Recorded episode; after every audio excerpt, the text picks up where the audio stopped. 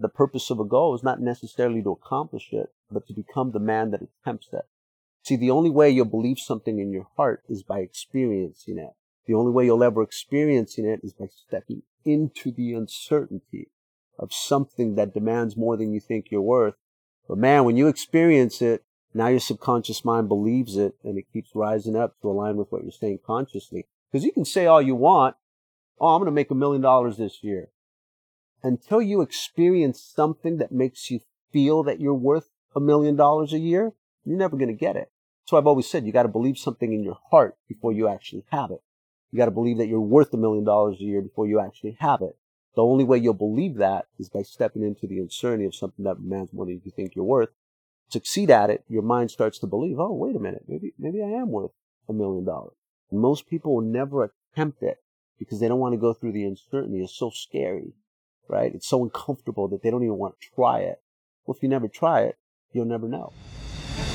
In a world where there's so much noise and information, one podcast is on a mission to cut the fluff and get strategic. A place where you receive the latest tips to expanding your leadership, optimizing your business, and ways to become a truly peak performance human.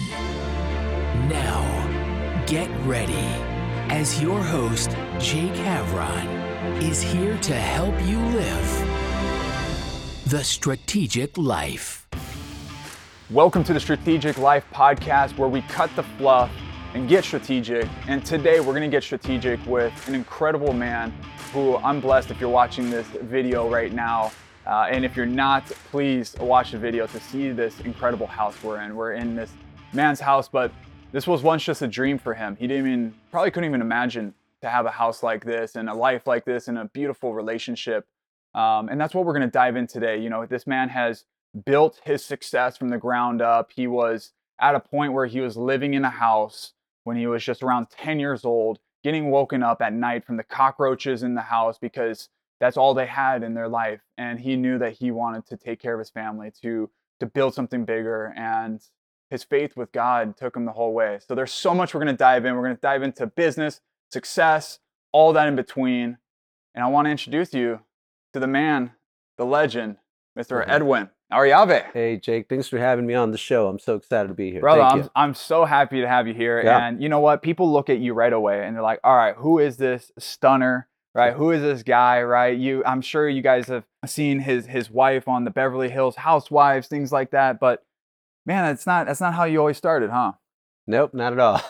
Just fill us in because we're gonna go very Yeah. strategic. And we were actually like behind the camera talking for an hour, and I was like, he was telling me all these things, and I was like, dude, we need to be mic'd up already. And I, he's like, Yeah. trust me, I'll be able to talk again. But application, but we know that you know application only only goes so far. It's the story. Of course. How did you even get here today? Tell us about the origins of who Edwin is. Of course. I was born in Bogota, Colombia. My parents and I came to the United States when I was six years old Mhm. in search of that American dream. However, that American dream quickly became an American nightmare because, due to some unfortunate circumstances, our family lost everything we had. Mm. So much so that at the age of 15 years old, I had to become the, the man of the house, the, the head of household. Mm. And then what what made you have to be the the head of the house? Like why why did you have to take that role at such a young age? Yeah, so two weeks after coming to the US, our home gets raided by law enforcement, and both of my parents ended up in jail. I and my sister, I have an older sister, ended up in a, in a foster home. Mm. And then, luckily for us, our parents came out.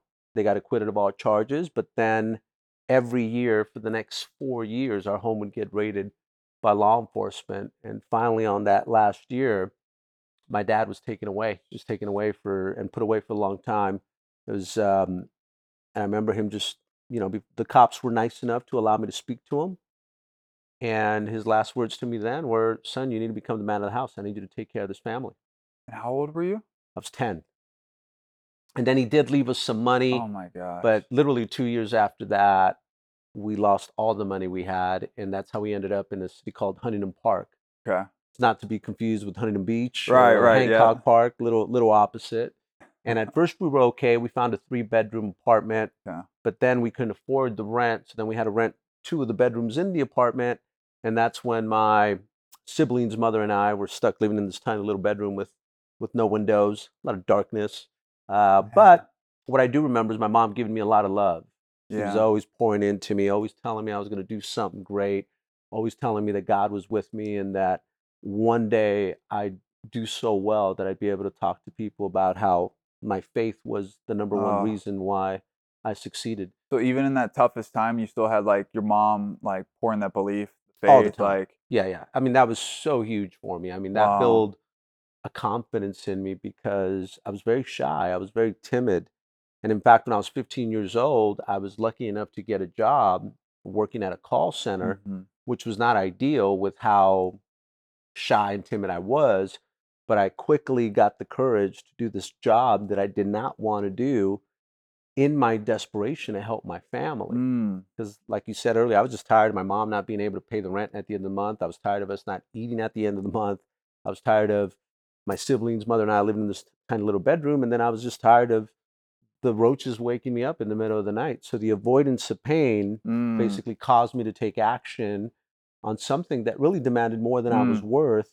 And i was very shy and i was very timid but the one thing i did have going for me at a very young age is i had huge hope I had huge god-sized dreams. At 12 years old i became obsessed with just wanting to make 100 grand by the age of 21 years old. Where did that come from? How how does how does a twelve year old who literally had a decent life and then the house got raided, you go into this place, you then have to you know have roommates, you're staying all in the same room. Like how does a twelve year old even get that type of hope?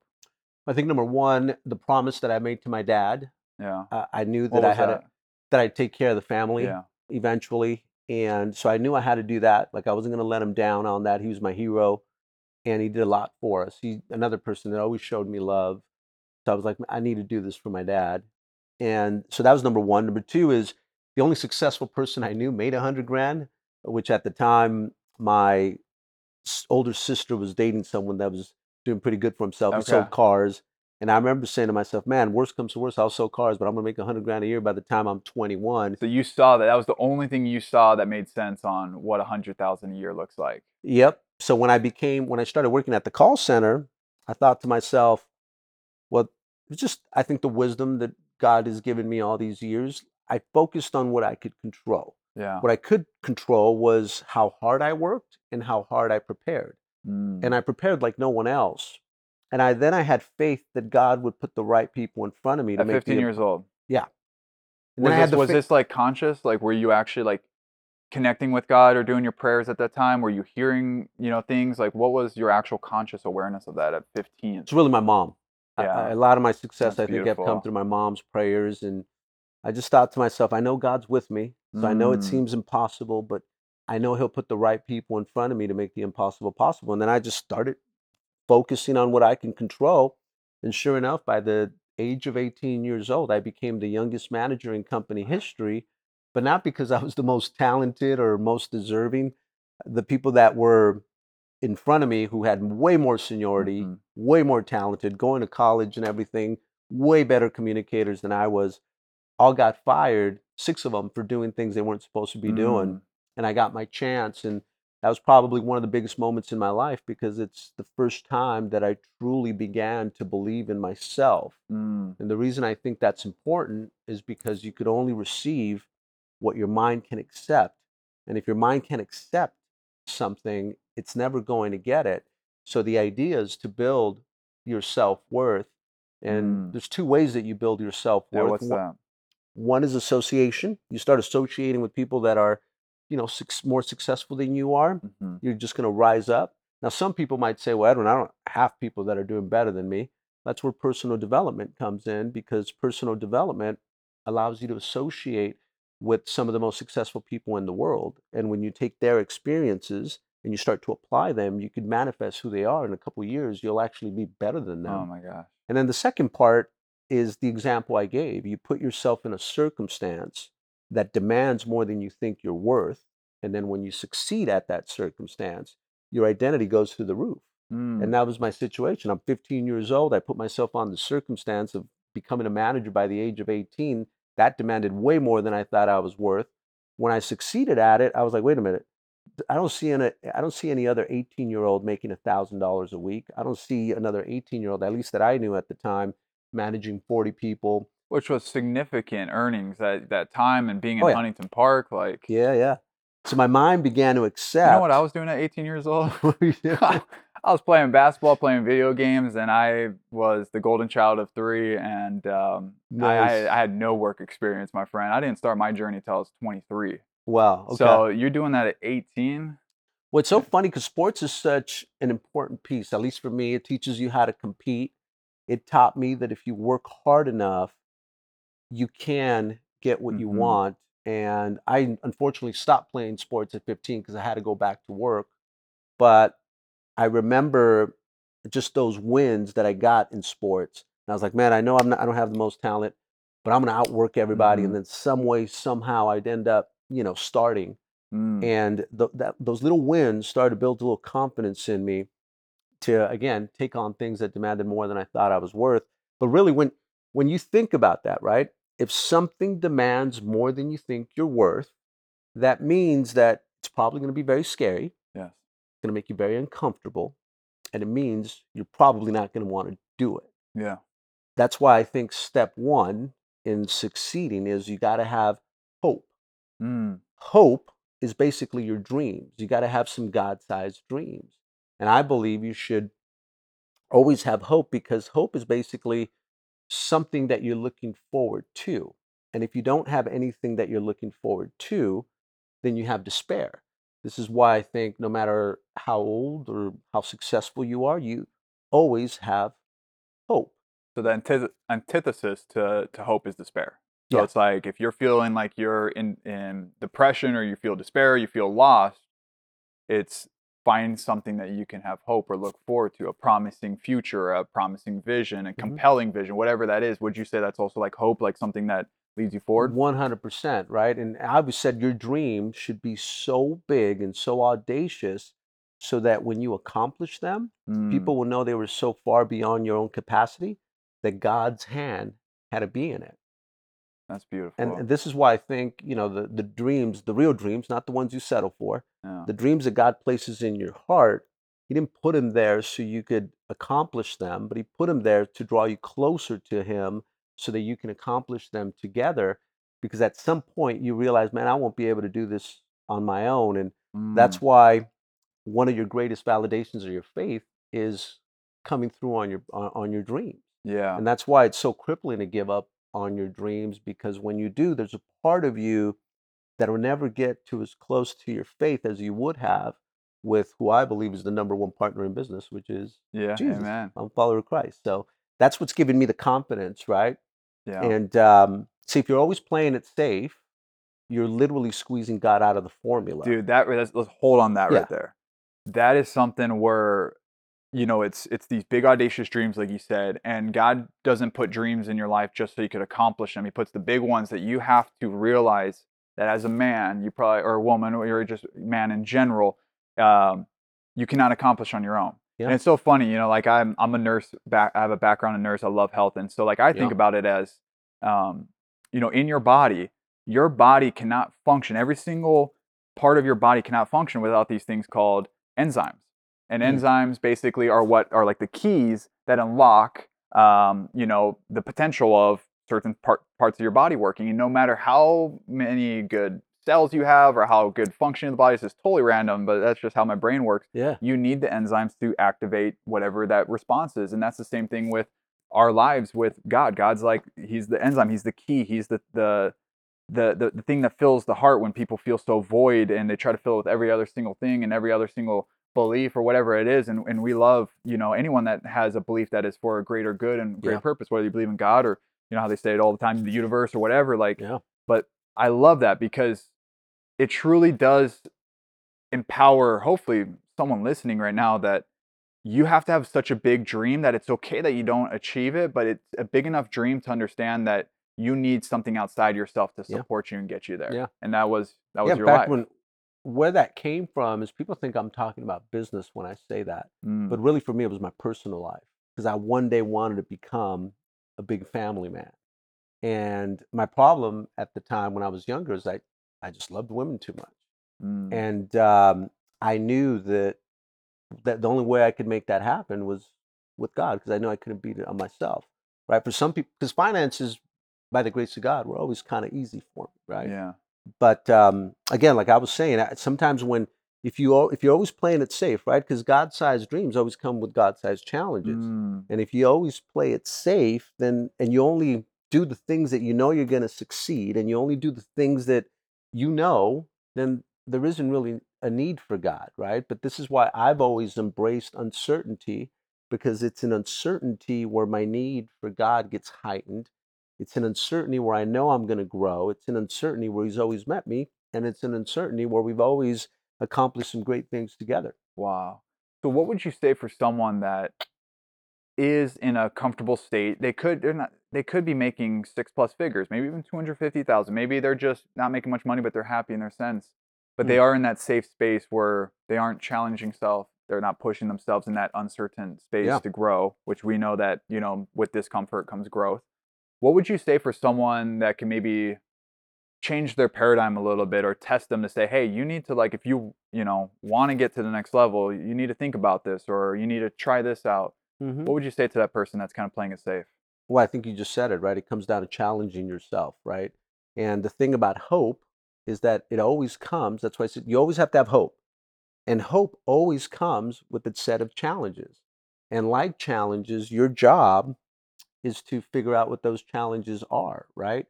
Because the only way you can grow, to your point, is if you challenge yourself. Mm, So I'm sure you've heard it, you're either growing or dying, yes. right? So you believe that? Like of course. A Yeah, nothing stays the same. You're- nothing stays the same. No you're plateau. either getting better or you're getting worse. People think they're plateauing, but they're actually decreasing decreasing one degree a day. But it feels like a plateau until one day it just Right. has a breaking point. right.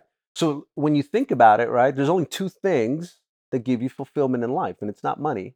It's contribution, which is why you want to do more, so you can give Mhm. more, and the second one is growth. Oh, amen. Well, the only way you Did you can learn that grow- from Tony? I did. Oh, my man. So, so the only way you can grow is if you challenge yourself. That means you got to challenge yourself at all times, right? So that's why I've always wanted, literally, this is the story of my life. I've always embraced pain, I've always embraced Mm. difficulty. The difference between successful people, or let's call them the average and the elite, is the elite can take more pain Mm, but life and pain are inseparable. In fact, if you really think about it, when you were first born, you gave your mom the biggest pain she's ever had in her la- life, oh, followed by the biggest joy that she's ever had in her life, Ah. right? Same thing with Jesus. Number one example for you followers of Christ, right? He gave the most pain so that we can have the Mm. ultimate salvation. So life and pain are literally inseparable. And if you can embrace pain, you will separate yourself from the competition.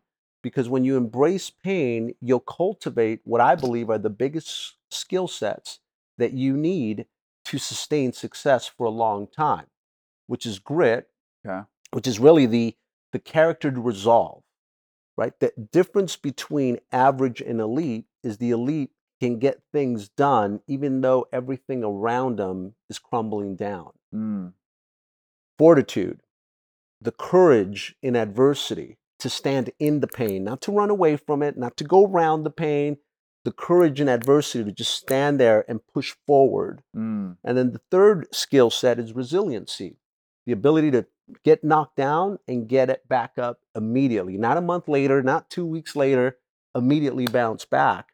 And see, when you cultivate these skill sets, the beauty of that is no one could ever take that away.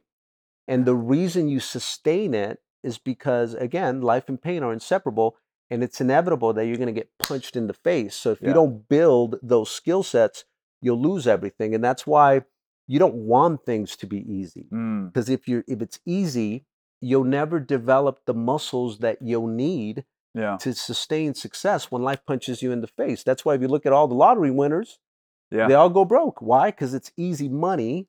And then when life comes and punches them in the face, they lose it all. That's happening, unfortunately, with crypto guys right now, where it came too easy Yes. for them. Now that it's they're getting punched in the face, they don't know how to deal with adversity, so they, they lose it, right? Wow. So it's why you want to seek tough things, difficulty. You want to embrace the that. pain. And as long as you know that life and pain are inseparable, you'll look at pain as a good thing because we're supposed to go through it. And that's a belief right there I think a lot of people need to hear is maybe they've known it, they didn't fully understand it, but life and pain are inseparable in the sense of like pain will always no matter how perfect your life is no matter how secure how great of a family how much money how much uh, happiness or personal development pain is still there will be things no matter what level it is i'm sure tony robbins at 60 years old he felt he felt massive pain when the pandemic happened and he Yeah. lost his identity for a quick minute of like i've been doing these in-person events for 40 plus years changing peop millions of people's lives Mm-hmm. he definitely felt pain when he has it all but he Mhm. had grit which let's go through that so it's grit fortitude and resiliency Yep. those are the three things that can have you handle And, and and the reason we call them skill sets is because you can develop them. develop it They're not traits. Traits you're born with. yeah skill sets you can develop them and the only way you develop them is by getting knocked down getting back up by going through the pain.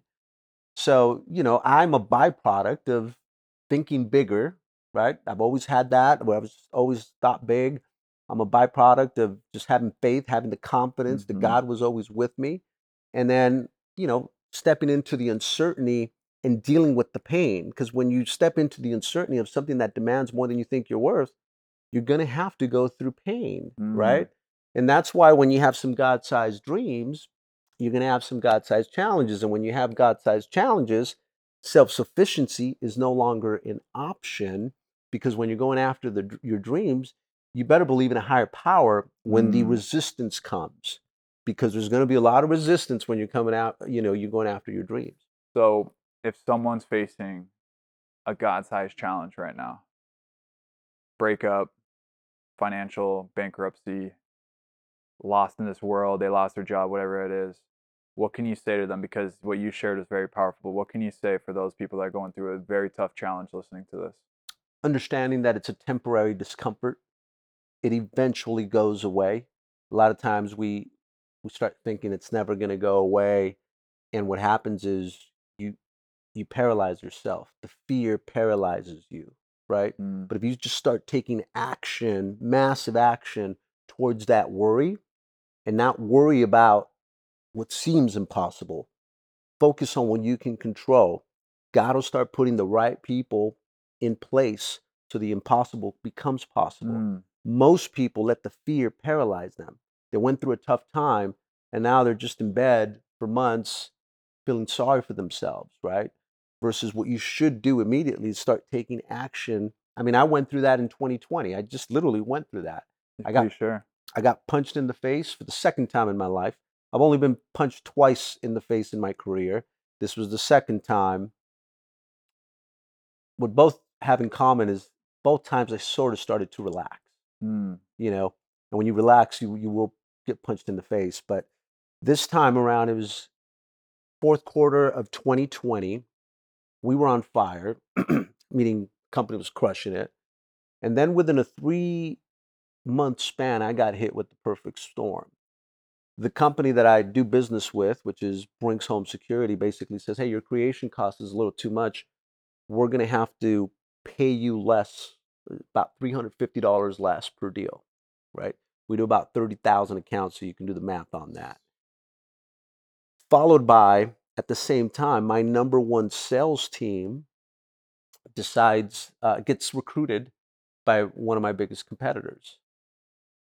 Third i lost another 25% of my sales team to solar because at the time all the solar companies went after my sales reps because my sales reps are some of the best salespeople in the world and i didn't have a solar company right? Mhm. and then i probably lost 15% of crypto. So the worst thing that could happen to a company when you're scaling is lose 65% of your production because when you lose 65% of your production you can't even cover your overhead. Yeah. I mean i was neg- i was negative 50 grand a week. Jeez. i'm going like this. I had two options right? I could sit, feel sorry for myself and let it all go to crap or i can just start taking massive action. That's what i did. I said i don't know how it's the story of my life please yeah I've always said, I don't know how I'm going to do this, but we're going to figure it out. We're going to start a solar company and we're going to get that 25% of the people back. hmm That number one sales team that left, they're going to come back. I know they are. So we're going to end up in good terms. I could have sued them. I could have gone, played the bad guy part. They, they, they all had non competes. I had confidence in what I brought to the table. Mm. And I knew that what they were offering them at that other company, they weren't going to be able to keep it. Right. And I knew they'd come back. And then I said to myself, I'm going to work harder than I've ever worked. And I just went, talk about massive action. I was working 15, 18 hours a day, taking phone calls on Sundays, Saturdays. I mean, you that's my wife when we leave here. 11 o'clock at night, you want to talk to me on a Sunday? Let's pick up the phone. I mean, I was just nonstop. And I remember thinking to myself, and I think it was the Holy Spirit, honestly, talking to me because it's what helped me during that tough time. Yeah. And it was this voice in my head saying to me, You think it's supposed to be easy? Like, you think you're going to be a Mm. $500 million company, a billion dollar company, and it's supposed to be a cakewalk? Like, it's supposed to be hard.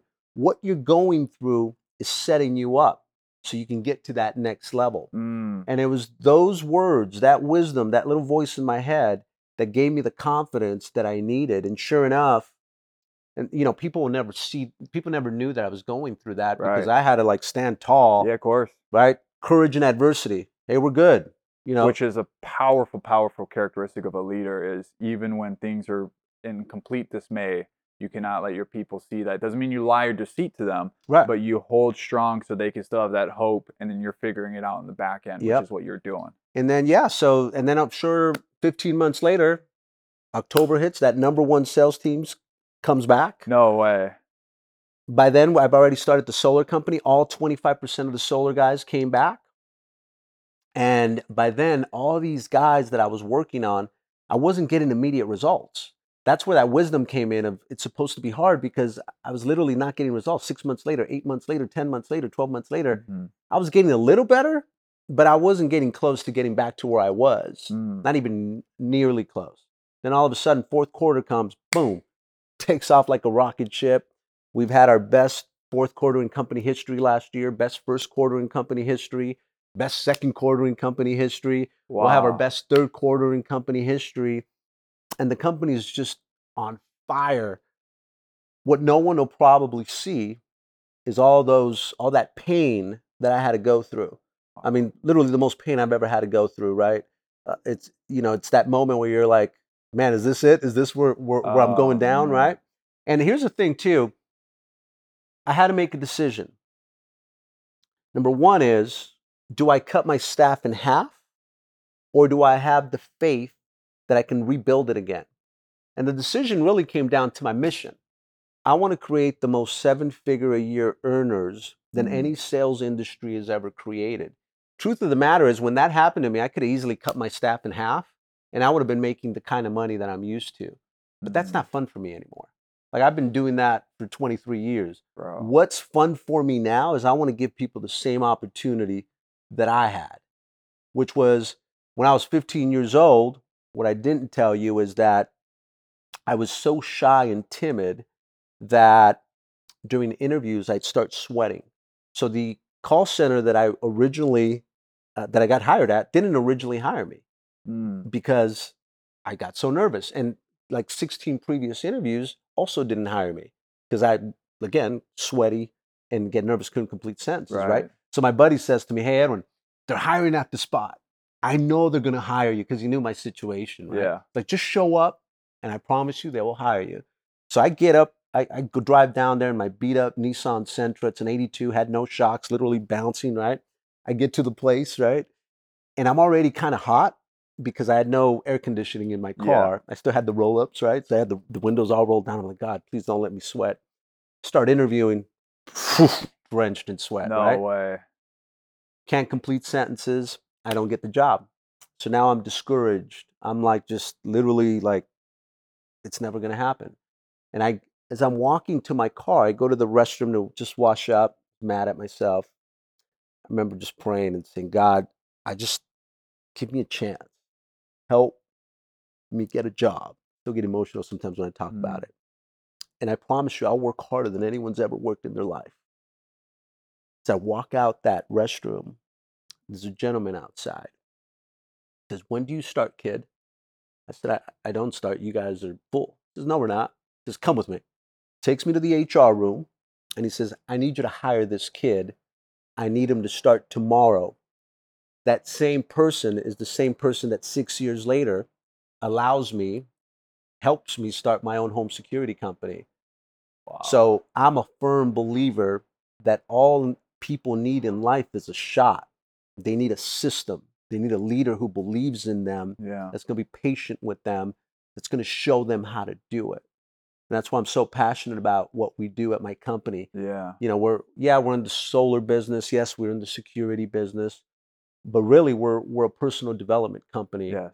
leadership development company Yeah. that just happens to be in the solar world, in the in the Brinks home security. I mean, in the security world, and you know, we want to create an environment where people are unleashed to fulfill their God-given potential, and we do that by helping people become the best version of themselves. Dude if if you're not sold on this guy's mission already after Yeah. that man i could i could just say just like anyone listening to that story and doesn't get inspired by that i i just i don't even know what would inspire them because and i, I have a curious i have a question about that guy that was Yeah. in the bathroom Yeah, um but the most beautiful thing about that and i have to highlight this for people is this was 2020 so two years ago Yeah. already a lot of success beautiful houses, traveling the world, beautiful wife, family, like out from the outside already on, you know, and people see you on the the housewives and all that stuff. So they see like this this family's living it, they're successful. And most people didn't know about this this story, this pain. Like even at the highest, or I know you have new levels and you always have new levels, but even at a quote unquote high level people see you as, you went through a point that you said was one of the two biggest punches in the face in your entire life yep. And you shared that and i just got to just make that so clear for people and that inspires me because i like i'm at a point now where i don't know what kind of pain will come in the future i know there will be Mhm. but like this gives me hope to understand that like you know what when i do experience pain it's just it's not just me people like that you have felt that and- too And, I think, see, if you do nothing, you get nothing. Mm, But if you put so much effort into something, so much, every cause has an effect. So when I was going through that tough time and I kept telling myself, it's supposed to be hard, it's not supposed to be easy, I did have that confidence because I knew that there's just because I've done it before, right? When you put that kind of effort, and what effort I'm talking about is Monday through Saturday, Sunday, whatever it takes, that kind of effort, there's always going to be a return. mm, Problem is, people quit right before the blessing comes. yeah And usually, right before the blessing comes, comes the biggest freaking punch you'll ever have in your life. Which and then is- that derails you to go back to what you're used to. And again, because I've experienced so many times, and that's why you want to cultivate the pain. Because when you when you embrace the pain, you realize what it what it what it feels like, and you realize what's on the other side of it. mm, But if you never go through the pain, you'll never realize what's on the Mhm. other side of it, which is your freedom man right? So you have to go through. And I was going through it. I was like, man, I've been through this before. okay It has to be this hard. I know it seems like, to your point, the whole world's coming apart. There's no way I'm putting this much effort and I'm not going to get a return. And you know, sometimes it doesn't happen in three months, six months. For me, I didn't really see that return until 15 months later. yeah And then it just, boom, just skyrocket. take this and really really understand this because i believe it's like a it's almost like a, a, a natural law that when you have that biggest you know reward or blessing there always will be that challenge that punch in the face the resistance it's like if we look at the natural laws because i love to not just take a theory but put it Mhm. into something that's factual you look at um, when we when we have a rocket and we take off into space Mhm. the most amount of energy is right off when it gets taken off, but it has to break through the threshold of before it gets into zero gravity. And right when it's about to break in that threshold of when it hits the certain atmosphere, and now it's like, you know, the amount of energy it needs is just coast. Like that's the same thing in life. But that threshold is like, it's like that's the biggest threshold. And if the rocket's not built properly, the rocket will implode. The rocket won't be able to make it. It'll have to go off. It's the same thing in life. When you are at that threshold, I see it as like almost like a bubble expanding as you're going through and you're getting more and more resistance, or you have a rubber band pulling from behind and you Mhm. keep going, which you did. Eventually, that rubber band will snap and it'll push Yep. you off. But that's like, I feel like that's like a natural law, and people just Yep. really need to understand through your story that that is when you feel challenges, don't, and you're, you're so good at the quality questions. We'll get to the, the, the, story with the guy. It's not saying, why is this happening to me? or like what am I going to have to do to not go bankrupt or you know all these scarcity things. You were probably playing to the, the, the to your mind of like what do I have to do to to get this going? How can I make this work where I'm not cutting off my people? Like Mhm. and that was the values you had. Yeah. But that's because you had that deep down drive that you knew that failure wasn't an option. Everything is created out of the nothing. When you got nothing left and you empty the tank, that's where everything is Oh, created. you're freaking inspiring. and it literally is, you know, I, I from experience, right? It's not just like It's I learned your- it from yeah. a text. It, it literally You is. You live it. I went through it, and that's why you feel it from me. and I, that's why I feel it, bro. This is You know, incredible so far, and we're just we're just touching the surface Yeah. of what we're gonna go into. But talk about Yeah, this guy. so I just going back to faith real Yes, quick. please. I learned this from my pastors, one of my men, Ed Mylett and Erwin McManus, Yeah. They're two of my mentors, right? And I never, you know, it's funny. You go to the Bible, and hope if you haven't been to the Bible and you're ever going to go to it, go to Proverbs. Proverbs is Mm. all to, all about wisdom, Mm. and it'll give you all the From success one of the richest mans, the, the Yep. richest men in the world. Exactly. And I've read Proverbs, God knows how many times. I totally skipped, or it didn't resonate until I heard Erwin talk about uh, Proverbs 24. It's 24 16. hmm It says, For the righteous will fall seven times, but the wicked will fall when calamity strikes. Now, the word seven doesn't literally mean seven. Seven in the Bible means infinity. Well, it means a lot of things. One of it is Mhm. infinity. So, for the Mm. righteous will fall seven times. Wow. That means because some people think, oh, if I get closer to my faith, I don't have to go through pain. You can be as close to your faith as you want. You're going to go through pain. Is this the one that he did a couple weeks ago on, On resiliency? resiliency. And you sent me Amen. this. Yeah, Yeah, I sent you yeah, that. that was a beautiful I message. mean, wow. I was like, wait a minute. Even if you're a man of faith, you got to go through pain. yeah. But all you got to do is get up one more time. You fall seven times, get up eight. yeah. And uh, he just said it so well that I was just like, oh, that's me. That's the story. And Erwin, life." Erwin's such a um, he's such an artist with his words, his Yep. wisdom. But I I, learn I like from him all the time. I like how he also gets into the, the, the true Greek meaning of things. And I, Mhm. I didn't know that about the seven. Of it has one of the interpretations being infinity. So Yeah. it means that you're always going to fall. Yeah. And but you know the they you always will get back up if that's who you are. The wicked will be the ones that you know collapse when they have external pressure. Yeah. And this is this is something actually. And it could even be when when when you're that type of person, like we said, wants everything easy. So you take shortcuts, you Mm, scam people, you're not mm. about integrity because you're always looking for the easy way. Well, guess what? When Mm. life punches you in the face, boom, you're done.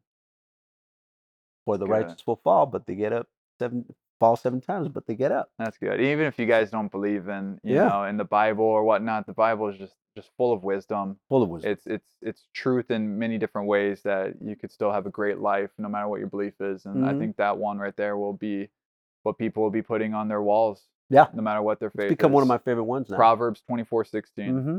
Good. Yeah. So we're gonna dive into your faith here shortly, but go Yeah. back so we could keep this. There's so many areas, and I'm like, dude, you're like an you're like a book of many chapters, and Yeah. we could stay here for hours. Um, talk about this man that that changed your life, where you met him in the restroom, or Yeah. you guys like So at the same stall, like yeah, you know, so urinal. back to the story. So I become the youngest manager in company history, right? Well, part of the benefit, one of the perks of that is I became the right hand of the VP of sales. He was the VP of sales. Mm, And sure, sure enough, three years later, he comes into my office and he says, Hey, I'm going to start this home security company and I'm going to resign. He says, um, I want you to help me build it. He says, Look, I can't guarantee you the $70,000 a year that you make here. I was making some pretty good money back Yeah. then. Back in 99. at 18 years old. Uh, I'm now I'm 21. 21. Yeah. You know how much money I was making at 21? How much? I had a full scholarship, so I guess that kind of There you go, made yeah. me money. But paying like, for the college, yeah. yeah, once again though, like you doing this at 21 is uh, insane. And uh, he says to me, he's like, I can't guarantee the seventy thousand dollars a year, but if you make this work, you can possibly double, triple, quadruple what you make here. And the thing about success, even though you got to go through pain, you don't have to be the smartest guy in the world, right? You just need common sense, and you need to have some drive. Yeah. That's exactly what I used. I used common sense. I said, this guy's making 250 grand a year. He's resigning because he thinks he can make millions in an industry that's untapped. And all that makes sense. Second thing I thought was if this guy's willing to mentor me how to start a company from the ground up, this is the mentorship I've been looking for. And the third thing I knew was that I was a huge dreamer. You know, I promised my Mm. dad at 10 years old I'd take care of the family. I promised my mom at 12 years old that one day I would buy her a dream house. And then I was a huge dreamer. You know, I was a kid that literally would ditch school and go to Rodeo Drive to go window shopping because I like fashion.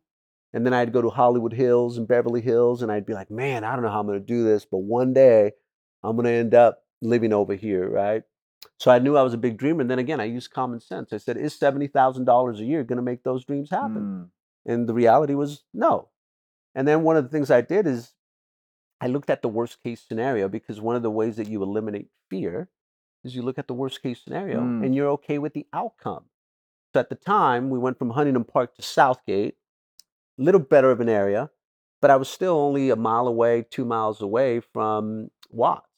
And I thought to myself, if I mel- if I fail miserably, I end up in the projects in Watts, but not that much different from that little apartment that I lived Mm. with without any windows. And Watts But is if I make this Compton, work, yeah, stuff for Compton, people South know- yeah, Central. like not a place you probably want to be in. And but I said to myself, but if I make it work, I can make all these dreams happen. And and so even though everybody was telling me you're crazy for leaving a job that's paying you seventy thousand dollars a year with benefits. Because remember at the time I was paying for all my bills at my house. Mhm. I had my siblings, mom, I paid for everything. Dude, you really were the man of So, the house. I um I took the plunge and you know I, I have always said the purpose of a goal is not necessarily to accomplish it but to become the man that attempts it. See, the only way you'll Mm. believe something in your heart is by experiencing it. The only way you'll ever experiencing it is by stepping into the uncertainty of something that demands more than you think you're worth. But man, when you experience it, now your subconscious mind believes it and it keeps rising up to align with what you're saying consciously. Because you can say all you want, oh, I'm going to make a million dollars this year. Until you experience something that makes you feel that you're worth a million dollars a year, you're never going to get it. So I've always said you got to believe something in your heart before you mm. actually have it. You got to believe that you're worth a million dollars a year before you actually have it. The only way you'll believe that is by stepping into the uncertainty of something that demands more than you think you're worth. Succeed at it, your mind starts to believe, oh, wait a minute, maybe maybe I am worth a million dollars. the purpose of the goal is not to just accomplish it, but it's to become the man or the woman that that that comes Attempts it. through it, that attempts it, Yeah. and the journey. most that's to it. people will never it's what i said earlier most people will never attempt it because they don't want to go through the uncertainty it's so scary Mm, right it's so uncomfortable that they don't even want to try it well if you never try it you'll never know and it's until you try it that you're like wait a minute i can't afford this like the first time i bought a million dollar house i was scared shitless i was like damn can i really afford this or not uh-huh. like I don't know if I could afford this. And then all of a sudden I'm like, wait a minute, I could afford this all day long, right? If I would have never bought it, I would have never known, Yeah. right? But if I would have let my self worth been, oh man, the best I'm going to do is six hundred grand a year, man. I'm six hundred thousand dollar house. Well, good luck on that. And then I just took steps, right? I knew that your first house is never going to be your dream house, right? But it's a stepping one. Yeah. And then from a from a million dollar house, I went to a two million dollar house, to then a five, and so on. You know? This man, this is this is a wake up call for a lot of people. Your story is a wake up call. There's a lot of people with your seventy thousand dollar story. There's a lot of people that have quote unquote the golden handcuffs.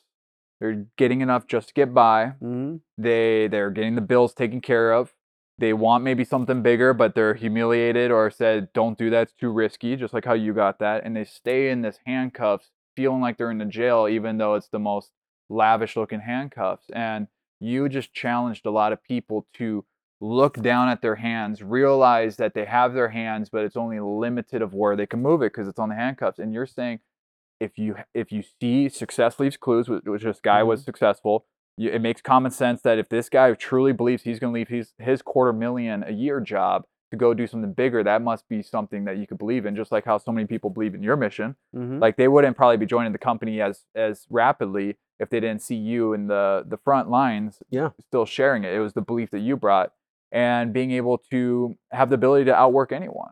Mm-hmm. So you're, ch- I, I want, I want that to just challenge someone right now that's listening to understand that if you have the golden handcuffs, and I've personally experienced this with people that I, I consult and train and work with, and they want to go from a corporate job to building their own business, and That's the toughest thing, but you're you're a living example. So Yeah. let this example, let him be the guy that he saw that was successful and took the step. Let this be right now the example that you say, "Hey, I need to go find someone to mentor or Mhm. to be mentored by. I need to go find some some courses to learn this."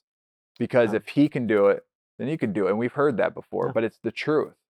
I'll give you uh, here's another example Yeah, since we both love sports and basketball, right?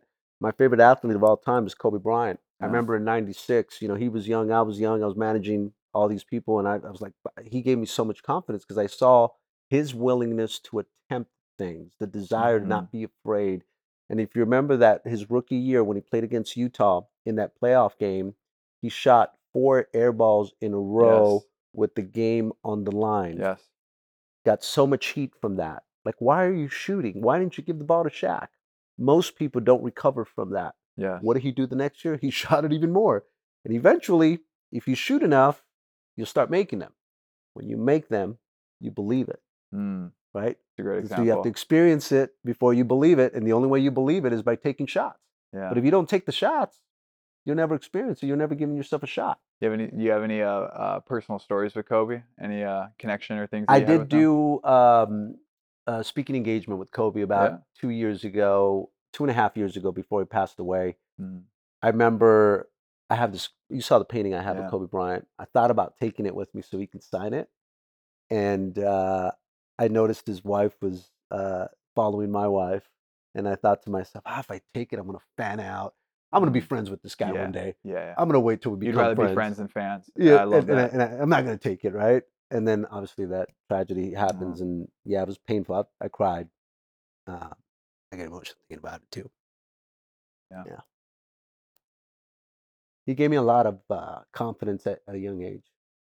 I saw him just attempting stuff. Yeah. And I was like, man, this guy's a rookie. And he doesn't care. He's just like, wow, I'm gonna be the next Jordan. And it gave me that confidence. Did you see yourself in him? The way that he was a rookie with that confidence, and you were a 15 year old. Yeah, but I, I didn't have the confidence, but because of, you know, I, I got the confidence, man, if this guy's doing it, man, that's that's the kind of confidence I want. Yeah. And uh, yeah, I mean, it, it's just that mentality of I'm gonna figure this thing out. Yeah. I don't know how I'm gonna do it, but I'm gonna figure it out somehow, some way. We can figure it out. Beautiful. Yeah, Did you, uh, when you spoke with him, did you have any like? Did you get to meet him or? I did get to meet him. Yeah, we Yeah. spoke at different times. So I spoke on stage. I think the day before he spoke the day after. Yeah. Yeah. Yeah. That was an incredible moment for sure. I mean, look at the emotions you just felt for a man that you met for a minute or so personally, but the Yeah. impact he's created Yeah, from afar. Yeah. I think we often uh, we overlook the impact we could create, and we think that we have to have direct connection. We need to be sitting down with this person, talk to them, you know, being in their lives. But Kobe was not like that for millions of people. It was his values, his integrity, his tenacity, all these things. And this actually is just kind of hitting me with a download right now. It's like, Yeah. it, it's very, very inspiring, and it's getting me inspired to think that he impacted you so much. He just created an emotional movement in you, as of many. We only, Yeah. You've only had one, two, maybe whatever minutes of in-person interaction. yeah. But crazy how much impact he can put in the world and that's why i love you know when you share the gifts with your world and then you help others do the same it's again it's what drives me today if i can share my gifts with the world it's one of the ways you can make major impact in this world and again sometimes you got to dig deep though find out what those gifts were i mean you see me speaking the way i'm speaking today but six years ago i didn't speak this way yeah. I was very, very. Uh, I have a. I had a self-limiting belief that I wasn't very smart. So for many years, I couldn't explain how I got to where I got. So everything you're hearing from me, I had to reverse engineer, yeah. right? Let's And talk about that. Let's talk about the 2016 onward when you. yeah, so so that was the first time I got punched in my face, right? That was the 2016. That was 2016. I got punched in the face twice. I Well- shared with you the first, the 2020. what was the 2016 one? 2016, which is why I became so obsessed with becoming a personal development that just happens to be a leadership development company, right? That just happens to be in smart home arena, in the solar arena, right? Is because I went through it. And and in 2016, what happened to me is I finally surpassed my self worth. I finally surpassed my identity. Mm. One of my mentors, Ed Mylett, talks about the thermostat, right? Well, that's what I did, right? See, you're never going to out earn your self worth. I'm going to repeat that again. You're Yes. never going to out earn your self worth. You could have all the talent to make seven figures a year, but if your self worth is down here, you're never going to get it, right? Mm. You'll always self sabotage yourself to come back down to what you really think you're worth because your subconscious mind will always prove itself correct. Yes. So if your self, like me, if your self-limiting belief was that I wasn't very smart, it's going to prove itself, right? Mm. So what happened to me in 2016, all these thoughts, the self-limiting belief that I had came little by little started to resurface. And that self-limiting belief was that I wasn't very smart because the school system made me believe that because I got a 1.8 GPA and because I didn't pass test, I wasn't smart. So for years I suppressed that by saying to myself, as long as I outwork everybody, as long as I have faith, discipline, perseverance, integrity, I'll beat people out. hmm And that's what I did from 1999 to 2016 Okay. until that moment came. And what happens is when it comes, you start going on a downward spiral. So I started self sabotage my family. I started self sabotage my business, self sabotage my faith. All of a sudden, I, I went away from faith and I'm going on a downward spiral and I'm going fast. And I knew what the problem was. And the problem was that I hadn't studied, I hadn't worked on my mind.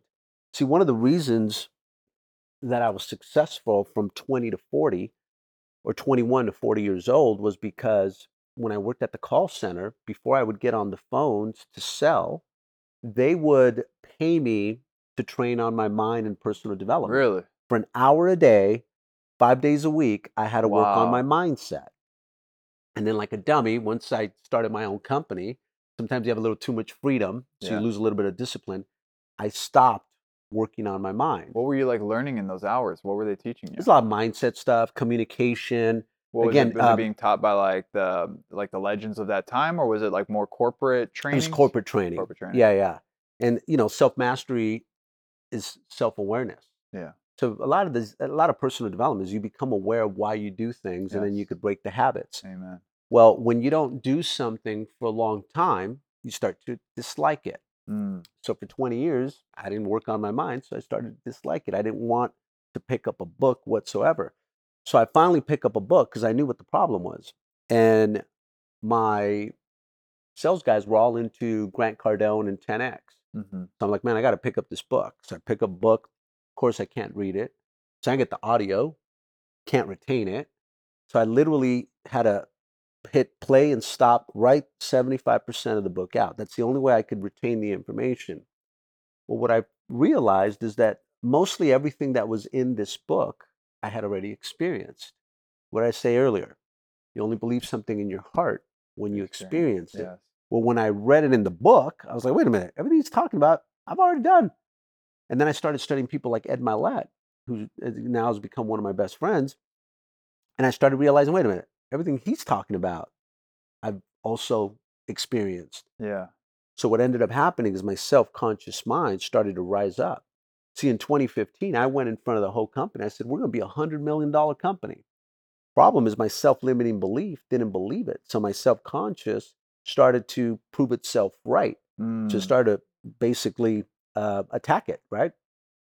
But as I, that's where I got the personal development allows you to associate with su- successful people. And when you take their experiences and you start to apply them, you can manifest who they are. Yes. So I said to myself, both of these guys are worth hundreds of millions of dollars, and they're talking about stuff that I already did. So what happens?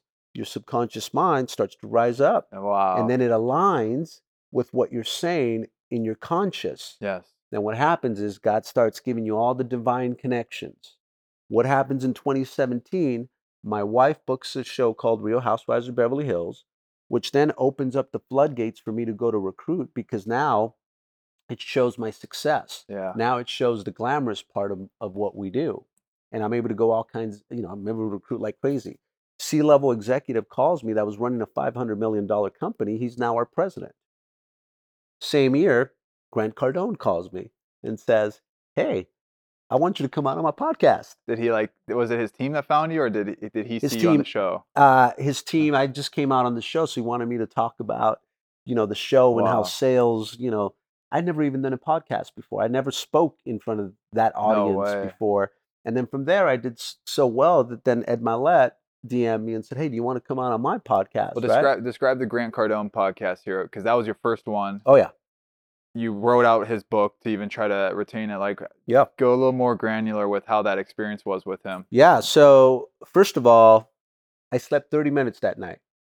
That's how scared I was. Oh my god. Because you know, Grant's a guy where if you don't know what you're talking about, he'll shred you to pieces, and and he'll say, "You're not a power player." I've I've seen him do that. Mm. You're not a power player. What are you doing here? And literally, that was running. That was a vision I was running in my head. I'm like, wait a minute, what Mm. if he does this, right? Mm. So I get my confidence from preparation. Man, I prepared, I think, 10 hours for every 30 minutes minimum, right? When, that's where I have to prepare. Yeah. I prepare like crazy, and that gives me the confidence. I literally thought of every question he can ask. Okay, so that was your type of preparation. Yeah, that was my. Pre- I'm not a guy that can just wing stuff. Of course, you're a sales guy. You have every objection, and you're putting the answer, so yeah, you just like know. I just needed to become prepared, and I did. Yeah. Here's the crazy part: I did not want to do it. In fact, I kept running away from it, and my my uh, one of the guys that I was working with before kept saying to me, "Hey, Grant wants you to come on the show." I was like, oh, I, I made up the excuse of I'm busy, I'm busy, I'm busy, Yeah. right? And then finally, I had this thing in my heart that um, kept telling myself, "No, you have to do this," because one of the things I didn't tell you is that 15. Well, I might have said it. At 15 years old, my mom would pray over me all Mm. the time. She said, "One day you're going to be so successful that you're going to be sharing on how the reason you're successful, the number one reason, is because God has always been with you. That's why if your why is big enough, you're going to want to step into faith because you realize you can't do it with Him. And now that you have Him, you're going to step into the uncertainty of something that demands more than you think you're Yeah. worth, so that you know, you, so so so st- step on something that demands more than you think you're worth, so you can succeed at it, right? Well, the reason I did it was because my dream was to be able to tell people about how God was a big reason for my success. That's why mm. I did it. If that dream Mm. wouldn't have been big enough, I would have never gone on it. That was on- the only reason you went on Grant Cardone's. Only reason I Because you had on. all the opportunities. They were waiting for you, and you kept pushing it Yeah. aside, making the excuse of busy. And here's the thing because of that, and then Ed Mylett's is why you have me in front of you here, right? I would have, and now I get to share my story and I get to impact, hopefully, a lot of people. oh, you will. You But already are. You'll never know what those gifts are until you go through the resistance. Yes. So, all that resistance I had to go through now allowed me to unlock what I believe is one of my biggest gifts in life. and you got to refine the craft. Like it's like you had the diamond, but it was all the dirt and mud around it. hmm And you're such. I mean, I know every single person listening right now will agree with this, but I'm very, very impressed. I was truly am. Like we're gonna have a great time after playing basketball, all these things. But I'm very impressed with just your cadence, your storytelling, all these things. But that only comes from you practicing it on Grant Cardone's and by that, Yeah. and it's funny to even say practicing it on some of the biggest podcasts in the world. Such a beautiful testimony what you've done. But you wouldn't be probably either on this podcast or as good of a influential speaker if you didn't practice it through going through the resilience and the Mhm. resistance. it's another pain. I had to go through the pain of that, man. That Yeah. was hard, man. I- I mean, the first one of my, I I think it's the best podcast ever. Ed Mylett's Unlocking Your Success Code. Mm, I mean, I spent a whole week literally writing that thing down word for word, going back, listening, going back, listening, going back, listen it. That's why, you know, a lot, you know, I, I probably remind some people of Ed Mylett and Erwin because they're both of my mentors and I Yeah. studied them, right? It's no different than when Kobe Bryant studied Michael Jordan yeah. right? You study, you study, you study, and uh, but people don't see that kind of preparation. No. Like, man, I because it was hard for me. It's uh, you know, again, my gift isn't to just go up there and wing stuff and sound all eloquent. Yeah. I got to prepare, man. Which which there's different speakers too. Like sometimes I, I like preparing too, but I'm more of like the put me out there and I'm gonna let it flow. I do need some preparation, but it's not everyone's like that. You're the type of person Yeah. you need preparation. But the cool thing about you is you're so prepared yet you're not calculated. You're Right. calibrated, which is Mhm. a slight difference. You're calibrated in the sense you know what to say and you know your stories, but like you're not calculated where you sound like a robot. And Yeah. that's that's when people don't resonate or they tune out and and you Yeah. have that that flow and i think it's because you also and i'm sure you could agree but you have the holy spirit within you Yeah. you're open to whatever flows so you're Right. you're connected it's not like it's only coming through your brain Right. you're actually open so it's actually coming through and then coming out through your heart Right. and that's that's the difference So here's the way I'll break it down, which is um, please I'm, I'm agreeing. But what I do though is I literally have to write a script of so it is my thoughts, right? Mhm. So I'll give you an example. I spoke last week in a, a, presentation, right, um, in front of I don't know two thousand people, wow and uh, I, I'm like, what am I going to talk about? So I write it like a story, like a script, right? Because you know, if you're going to go up there, if you just have 30 minutes, you don't want to go over, right? Yeah. So yeah, if I go up there, you know, can I just go up there and talk about anything? But then I'll ramble on, and it won't make Yes, sense, right? yes. So what I'll do is I'll write it out, then I'll memorize the entire script. I'm not a good reader, so I can't use uh, what are those things called? the, the teleprompter Teleprompter. I can't because So- even if I read it, I can't transfer it because I'm in my head about reading it. So for me, again, different people learn a different way. I memorize something, then I internalize it, Yeah. and then I personalize it. Mm, yeah So what ha- so that's why when people say, "Oh, I don't," you know, and again, I'm timid, I'm shy, so this is why I got to do it this way. But I tell my sales guys all the time, they're like, because some of my best sales guys don't, they're like, I, I don't want to follow a script, yeah and they sell on personality. Well, if you sell on personality, you're not going to be able to scale that thing because there's not too to many that. people that have personalities, right? However, if you if you sell on a script and you never change what you're saying, then what happens is you're able to scale that because now somebody like me who couldn't complete sentences, who was very shy, can just learn it well enough that you won't even know it's a script, yes right? So, like when I was up on stage, I was telling my sales guys today, last week, and this is just new, so I'm sharing it with you. My whole 30 minute presentation was scripted. yes No one in that audience knew it was no one knew because I knew it so well. that's the power of Yeah. of real influential speaking Yep. And then I didn't have to think about it. It was reflexive. So if I want to do a little cut to the right, I can't. Boom, I'm back to my left. Yeah. If I want to go to the right, boom, back to my go back to the center, right? Yeah. I could and you know it so well that even if you get nervous, you practice it, you practiced it so much, you can't get it wrong. yeah So even though your heart's going boom, boom, boom, boom, boom, boom, like you can't mess up because you know it's so well. like that when you went on that stage Always. I, I hate the first minute. Yeah. The Yeah. first minute when you have to try to build that trust and rapport and you're like, are these people gonna boo me? Are they gonna, Yeah. you know, like want start seeing people walk out? Well, you know what my fear is? What's I that? still, when I get really nervous, I'll start sweating. Mm, It doesn't happen as much as it used to, but it still happens. So my biggest fears, man, I'm going to go up on stage. If I forget what I'm going to say, I'm going to start sweating. mm, So that's the big, big thing. But so that's where that little bit of fear comes in. But you know, that's why I prepare like crazy yeah. for for these things. And again, when you prepare for it so much, even if you wanted to screw it up, you can't Yeah. because you've done it so many times.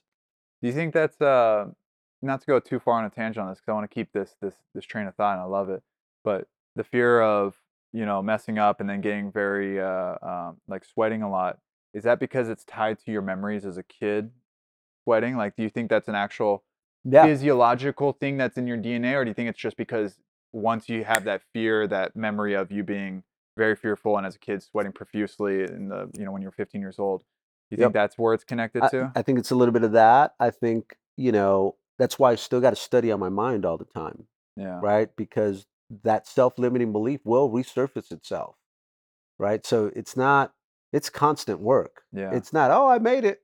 I don't got to work on my mind anymore because I'm so good and I articulate so well. No, I got to constantly work on that because whenever I stop working on it, that little thing starts to resurface, right? So it's constant work, right? It's no different than working on your body hmm right? You you want to stay in shape.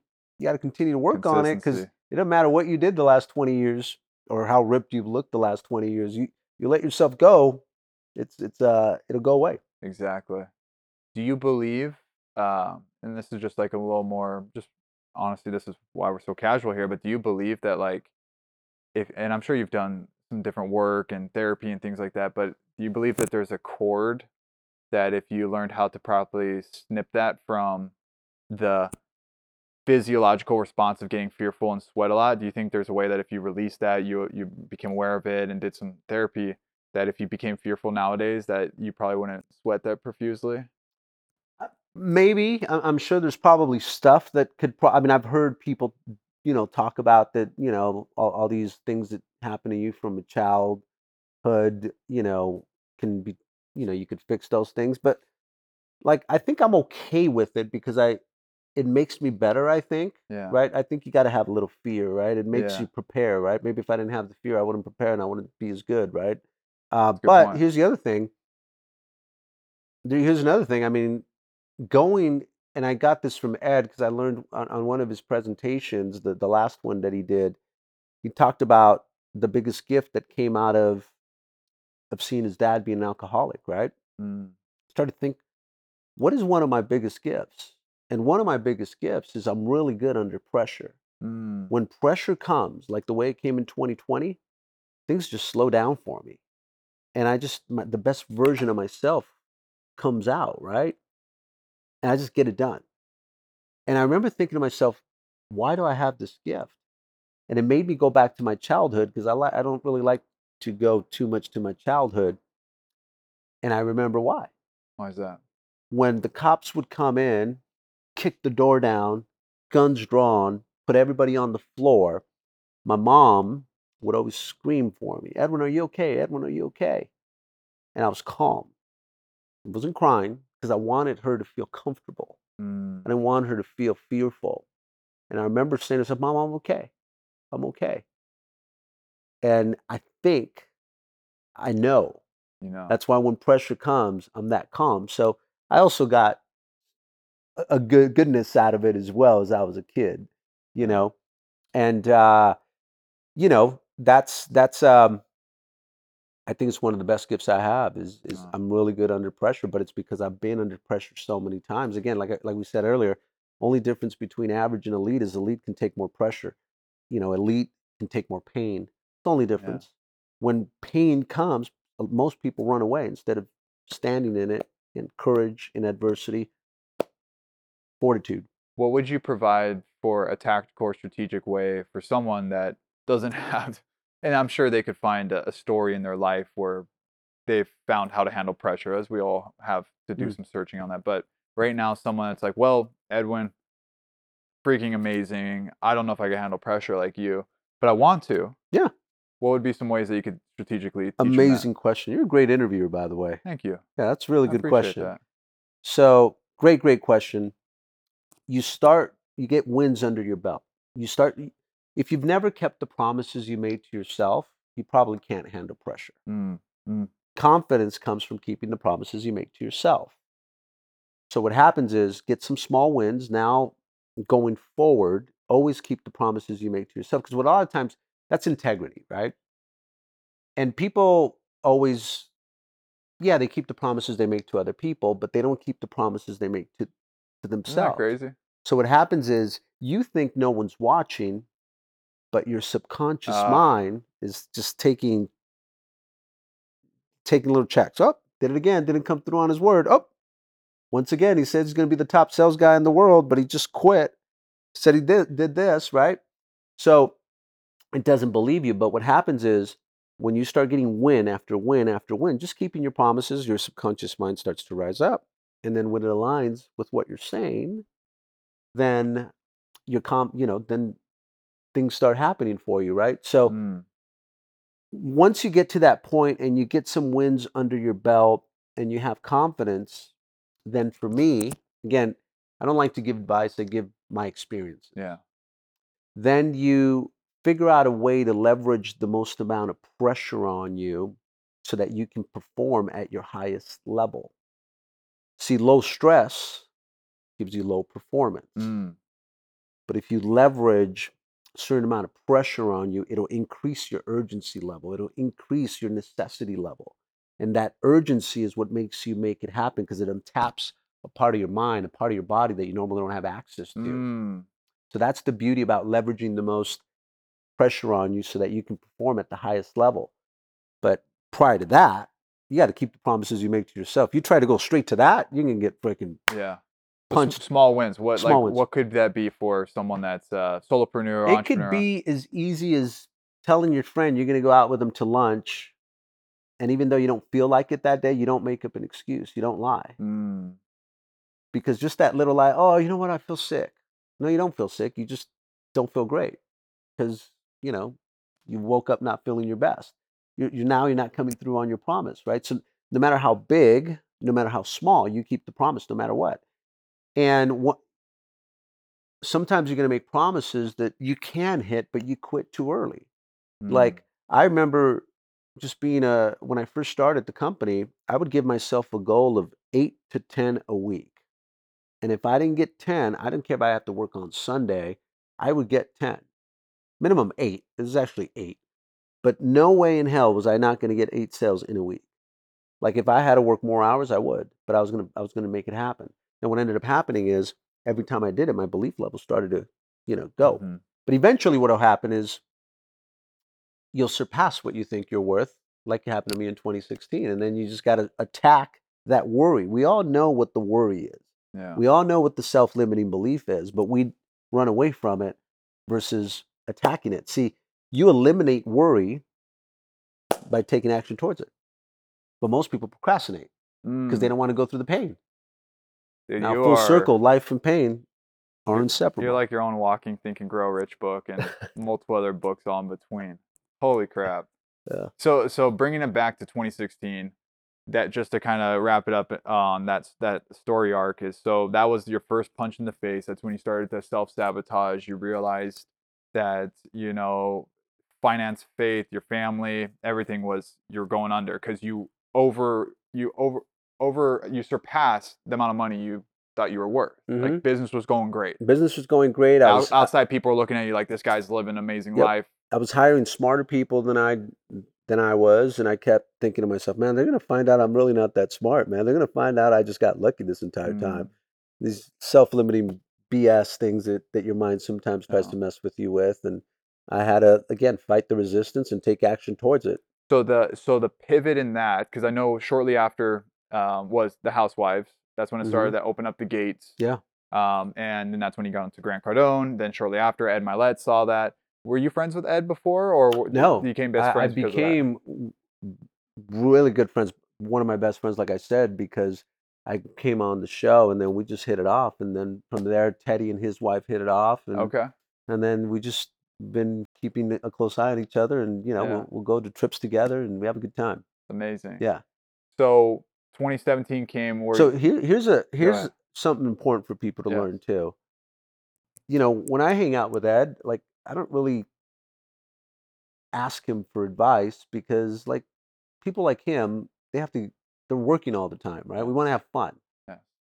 if i want an answer i just got to study the guy Yes. he's got endless content so when i need when i need advice from ed i go on his content you know i, I sign up, you know i'm part of his his masterclass arte so that when we get to hang we get to hang we're not friends. as friends which not- which people like him and you too Yeah. need just a general friend that they're not going to have a mentor client relationship. yeah so but at the same time it's that's why when i say personal development allows you to associate with Yeah. people like you don't have to like some of you might be saying well i can't get close to ed well yeah you can study all his stuff And you know how to you got to find a way to give value. and then if you study all the stuff he's he's answered every question just the way that i hope i've answered you know most of your questions today So many of them. Yeah. Quick story to, to add into that. I resonate so much, and I love how even with the Kobe thing, you said I'd rather be a friend than a fan. yeah I've lived my life uh, ever since I went to my first Tony Robbins event. That's what changed my life, both uh, mentally but also uh, business wise. I was sitting in the, the general admission way at the top, and by the grace of God, I, um, you know, my business partner got a, a front row ticket when she was there because she asked the right question: How do I get down there? She Mhm. got me one. Completely changed my life. And I remember being in the front rows, all around these people, and Tony. Then I was just like blown away. I I didn't know really who the guy was before the event, and I was like, this is everything that I want to do and more in my own unique way. Mhm. But I remember every time I see these people flooding up, you know, coming from the back, people in the front trying to take photos. And my mindset, I'm so grateful it was at the time, is I don't want to be looked at as a fan because learning the nervous system and everything from Tony, I was like, the moment I go up and want to take a photo in his nervous system, it's going to set off like, here's another fan. So he's going to connect that with my face. I was like, I'm not going to ever take a photo with him until I'm a business partner with him, I'm Mhm. speaking on a stage, or for some God given reason, I'm going to earn it. And so I've been to multiple events and I, you know, I, I would make the eye contact and make my presence. And there was a Yeah. lot of beautiful ways, you know, but I would never go up there. And then one day it was 2020. I, it was uh, literally, it was after his birthday, which was uh, the leap year, February 29th, his 60th birthday. Um, that was the big event. That was anyone was invited to that. I was like, cool. Like, you know, there was no connection there, but I was invited to a private gala that was the day after in Malibu. Only like around 100 people. It was for a Mm. charity. Uh, Siri and Becca Lindley, um, amazing, amazing people for uh, ending horse slaughtering Mm. and all these just atrocious things. I was invited to this private gala, and Tony was there, and he was, you know, one of the people that was going to be there. And even in that moment, and I share this because I resonate so much with your story. Even in that moment, I was like, "Is this is this it? Like, do I did I earn the right here?" And I just looked around at the quality of the people, and it was so exclusive, and no one just get into this. I was like, "This was my moment. I earned it." So I went up to him. I put this video on my my social media, uh, but this was a couple months after I stood up in front of 15,000 people. I was gonna say I was gonna speak on a stages, and I had no clue I was gonna do that.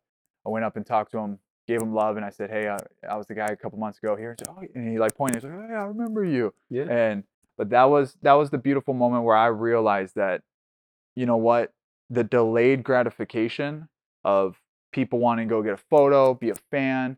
You know, you you're hanging out with Ed, and obviously you guys are best friends now, but you could have maybe, you know, um, you know that that relationship couldn't have been as deep if you were trying to like get mentorship from him or asking all these questions and now you kind of set that different energy i just really acknowledge that because Yeah. there's so many people that need to hear that that the emotional intelligence if you want to rise up quick whether you're in your 20s 30s 40s 50s it doesn't matter it's having an emotional intelligence how you did where Mhm. you just learn about yourself you learn about that person and you understand what they really want and ed didn't want a guy to be around him that was cool, but all he was getting pestered by is more questions that now makes him feel like he can never take time off. Right.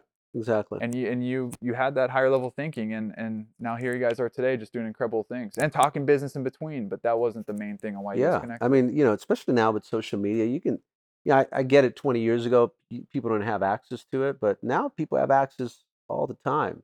And what I could tell you about, you know, people that have done very well for themselves, though, you'll get the respect if you know their story. yeah, you know but like if you don't take the time to really study them like they're gonna be like you know how many times i get hit up on social media of like hey i can i can build you up by a hundred thousand more followers blah blah Yeah, blah first thing i check up they don't follow me second thing i check they don't even know my story yeah, right? So if they don't know your if they don't take the time to go through your story what, what they don't care. Yeah, you're just another number that they're trying to set off and you know you don't you, people want to feel exclusive right? People want to feel like hey i took the time to study this person.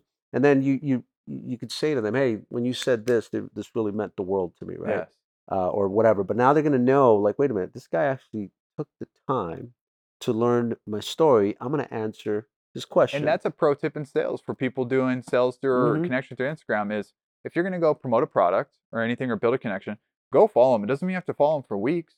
Go follow them. Like a couple photos. I say like at least Mhm. three three photos. Leave genuine comment. I mean, not like three photos. Like three photos and leave three genuine comments. Genuine, not like oh this is cool. got to be something that they know that is real about them Is right? real. that's something that, that they believe And? I scroll down a couple and I see something that's like, oh, that's actually really cool. This guy met Tony Robbins or this guy was speaking on this event or whoever it is. And then when I com or when I finally message them, Mhm. it's all those things that you noticed. They're following me. They actually genuine comment. They actually see something that's not just on my bio. Mhm. Just a little sales tip that I know a lot of people listening are doing this on Instagram, and and that's the last thing you would not want to do if if you were reaching out to someone Yeah. like Edwin. at the end of the day, just people want to be seen, Yeah. right? They they want to know that that you care, right? Yeah, And I think if you could show people that you you see them, they'll automatically grow an affinity towards you, right? yes, You know, so I think one of the most things that the most important things you could give people is your presence and your time because most people are going through pain. Remember, life Mm. and pain are inseparable. Mm. And when you're going through pain is when you feel like you're alone and like you don't matter. So if someone can pay attention to you, it'll mean the world to them. I remember when I was at this call center, I wanted the vice president, not the vice president, the president to know my name so bad, and I wanted the CEO to know my name. I was breaking every record in the company. Mhm. They never knew my name. They'd pass me by. They would never even acknowledge me. I said, if I ever, if I ever build a company, I'm gonna make sure I acknowledge everyone. Mm. I'm gonna see them. 'Cause I know what it feels like not to be seen. Mhm. That's why it's so important for me to people to treat people the way I want to be treated. Beautiful. Yeah. Let's talk about your faith. Yeah. I don't even have to ask the question of how important it is. I already know it's game changer. The question I want to ask is what moment comes to mind when your faith has been most tested? And just elaborate and share what, what, what happened in that and what you had to do when it was most tested. Well, I think definitely when my when my daughter was born, because I knew that I had to change my lifestyle. And when my daughter was born, Isabella, I had just broken up with her mom, and a month after I found out that she was pregnant. And there's really no way we were going to go back.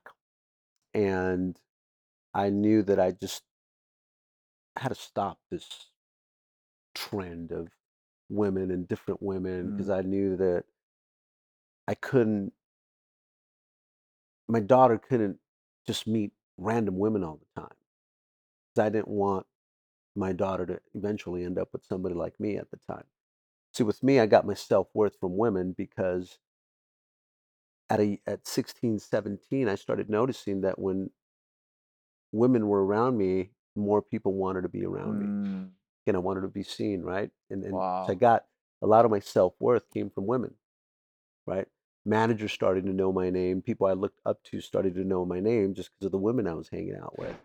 So then I became, I told that lie to myself that I needed women. So when my daughter was born, I knew that I, that needed to change, and I was addicted to that feeling of women, right? Of, of and not to the sexual part of it, but just having different women, almost like conquest, right? Um, and I knew that I couldn't beat it by myself. I knew that I needed God in my in my in my mind, and I didn't want to end up, you know, I wanted to finally break that stronghold that my family had. You know, my dad wasn't really around. Obviously, he went he went to um, to jail, but he was also a womanizer. Yeah. You know, and and he's good with me talking about this stuff because I've already talked to him that I said, you know, one day we might have to talk about it um, because it's how we change people's lives, right? And um, I knew that, you know, sometimes I miss them, and I didn't want my kids having to go through that. And yeah, my faith is what. There's no way I would have been able to do that by myself. Yeah. And by the way, it wasn't overnight. Yeah. It took a while.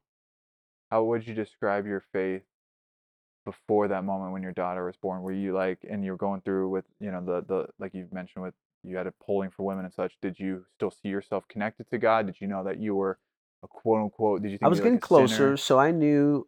So I was getting closer to my faith. You know, Yeah. I knew from a very young age that God was the way. And finally, ultimately, you just you have so much. Like I started having success, not just in my business, but in my personal life. Like I was hanging out in all the cool spots. I was hanging out with all the people that most people would think were cool. Like, damn, you're hanging out with those people. Yeah. Like you're hanging out in those circles.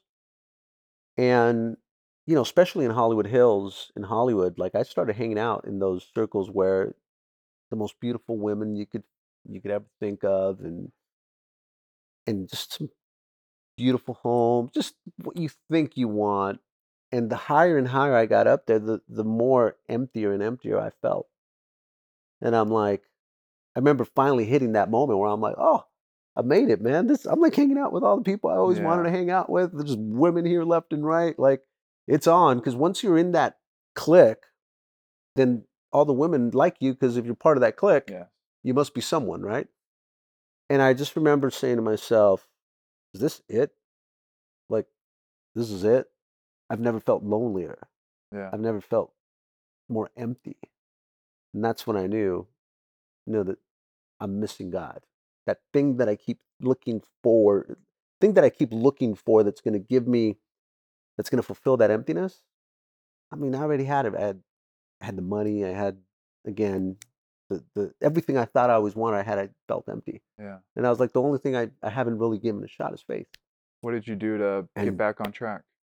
I started going to church. Yeah. You know, and, and again, it was um, it was a process. Like it doesn't happen overnight. Like I fell, did it again. Did you feel shame right away? Like when you went back to church and thinking you're a fraud or people are going to I- judge you or I did, and um, you know, it's it's funny because the when you fall, the the adversary tries to tell you to run away, yes. like, oh, don't go to church, right? But that's when you need to go to church the most. But the adversary's like, ah, don't go. You know, you're a hypocrite, blah blah blah blah blah. And um, I just knew. In fact, when I when I first married Teddy, I, I told her straight out. I said, hey, if you want this to work, you got to make sure I go to work. I go to I go to church every Sunday. Yeah. Otherwise, it's not going to work out. I literally told her that. That's beautiful, man. Yeah. You, you hit a you hit an emotional string on me of just that that line when you said when you fall the adversary wants you to run away instead of to go and push through or get back up. And Yeah. I just I really felt for me personally I felt that, but I really felt when you said that I know that that hit a lot of heartstrings for people listening. That's why I think why it really hit me because that was out of all this that that really I think was probably the deepest thing you've said. Yeah. There's a lot of things. You've been married for Teddy with with Teddy for since 2009. 2009. Yeah. 2009. Incredible. Well, no, actually, 2000. I we started dating in 2009. 2009. We got married July 4th of 2011. So If you if you could, um, I mean, your story, the way you guys met, obviously not the ideal or typical of what people would think uh, for both uh, two you know amazing humans. I'd love for you to share that, but also after. Actually, I'll save the question for after. How share that story? I think that's just for someone to understand that it's not always perfect sunshine and rainbows. Finding Oh, right. I mean, I that's the last person I when I met Teddy. I, it was the last person I thought I was going to meet that I was going to end up marrying that day, because three weeks prior my daughter was born. So the last thing I was looking for was like to to get hooked up right away with somebody. My buddy's from Vegas. He calls me like, "Hey, let's go out December 26th." I still remember the date because it was the day after Christmas. I remember telling him, "Who goes out the day? Who goes out the day after Christmas, dude? Come on, let's go out. I'm here in LA." So we go to this club, Coco Deville, and as you can imagine, it was a slow night, just 12 o'clock, and I'm like, "All right, let's just let's go home. There, there's nothing here. Let's go home." And then I obviously set Teddy coming in, and uh, she doesn't pay attention to me because she's kind of you know she with a group of girls, or she came group solo. with the girls, yeah. And I just literally whoosh, went back, passed me up, went back. I searched her out. I found her, and then her friends wouldn't leave her alone. Like she was always with her friends, and then her friends left her for maybe a minute, and I just kind of went up. You to were her a real quick. Hawkeye and just I was Hawkeye. went up to her and I said, "Hey, you know, blah blah blah." I forgot what I told her, but I just remember saying, "You want a drink?" She said, "Sure." And then I took her to the bar, away from her friends, and then, you know, next thing you know, club's ending. I'm putting her in, you know, away, and then she just pulls me in, and next thing we know, we wake up the next morning. She doesn't remember my name. She calls me Edward, I think, and I don't really. I, I call her Terry. You know, to, to this day, we call ourselves sometimes Terry and Ed yeah. and Eddie or whatever, Edward, I should say, and um, and yeah, we it, it was uh what was supposed to be, you know, a, a when did night- it uh because there was a little bit of turbulence after that but like Yeah. when did it uh when did you know that holy crap this is serious or i want to marry this woman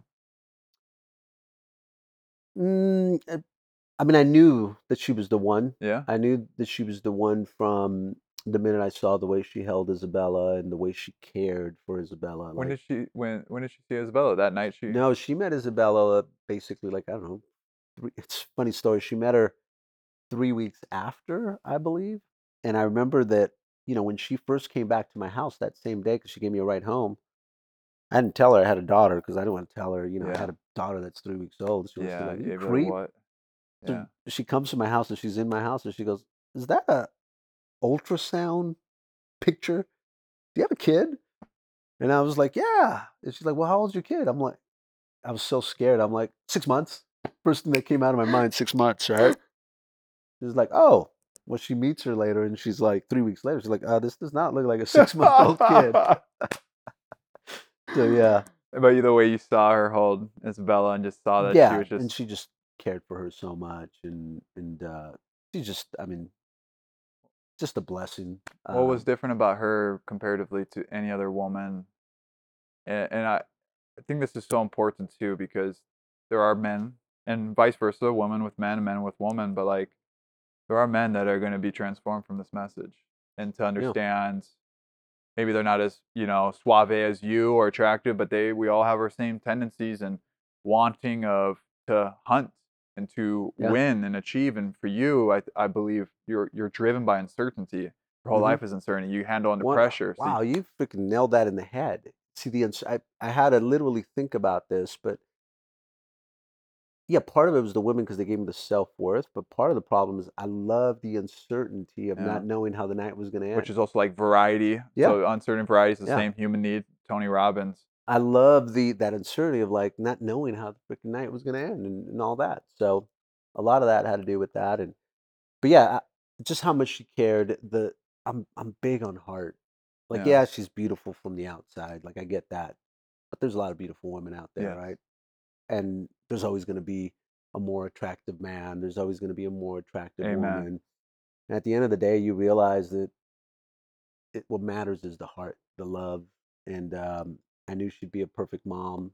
I, I wanted a perfect mom. Nobody's perfect. Let me rephrase that. Yeah. I knew she'd be a great mom. She's perfect And- in your eyes. Yeah, in my eyes, right? And and um, and I knew that I could get old with her Yeah. because eventually, again, very attractive, but eventually we all get old. Yeah. So those looks go away, and if the person's heart's not there, and she just, you know, she was different. You know, I, I remember when I went. So you just made me. You just reminded me of something.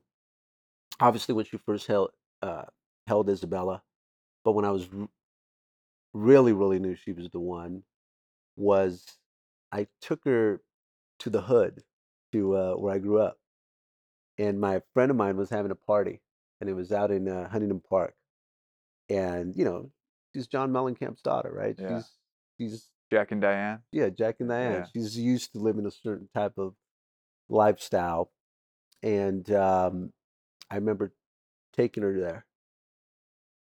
Never once complained. Had a great time. Mm. Treated everyone with so much respect. She could have easily thought she was better than them, and Yeah. that's when I knew. I'm like, wow, Yeah. that's hard to find. Wow. You know, someone that you know uh, has that much humility to to, to not because I've been around people that are very very successful and they think they're too good, Yeah. you know, and they they don't treat people with respect. And we're all brothers and sisters. We gotta we gotta no matter what color, no matter what where you grew up, you treat people the way you want to be treated Yeah. right and and you know we you we have a gift to be able to speak life to people especially the more successful you are Yes. and imagine if you're mean to someone that maybe isn't as successful as you are now that person thinks i don't want to be Yes. successful is that what success is you know is I- that what a follower of christ is Yes. no And I was gonna tie that back to, and I'm sure there's other people too in your life, but the person that changed your life, that start one of the biggest catalysts was the sales, the car sales guy. mm-hmm. He was a person that you, Yeah. I don't know if you connected with him or not much, but you he saw ended up being my brother-in-law so Brother-in-law. to this day you know he's he's he's always had a uh, So imagine if Mhm. he was a slimy, sleazy car salesman that you were like, I would not want to be like that. You could have been in an entire different trajectory because you didn't know probably anyone else at that time that was making that type of money. yeah Well, when people and he like, and he would also you know help because we didn't have any food so he'd be like hey Edwin here's here's some 20 bucks you know, saw that. i saw that i saw how you could give back to people, and you know, little something here, little something there, changes your your life. You know, And it did change your life. yeah, I was able to buy some. I remember my sister, because you know she'd work. My older sister, she's like a mom to me too. Yeah. 'Cause at that point she didn't live with us; she lived with him, and you know they they had their own thing going, so they couldn't take. You know, they they tried as help as much as possible. But I remember, man, I, kids would make fun of my shoes. I had Stadias, which were like wannabe Adidas and stuff, and Pro Wings. My mom would shop at Pro Wings all the time, and man, I just wanted some Jordans. Yeah.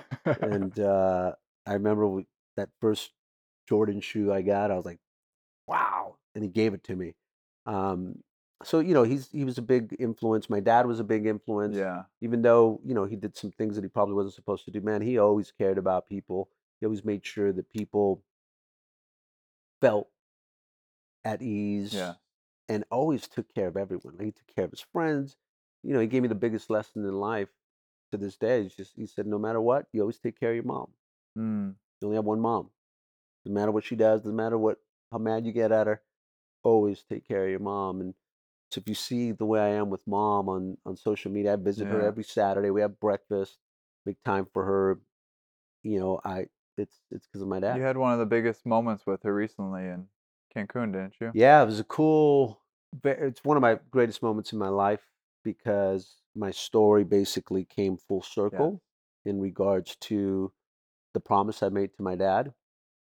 We took, you know, prior to him going to jail, we took a family picture, and that family picture was the only picture we ever took, really, as a family. And then my brother was born while he was in jail.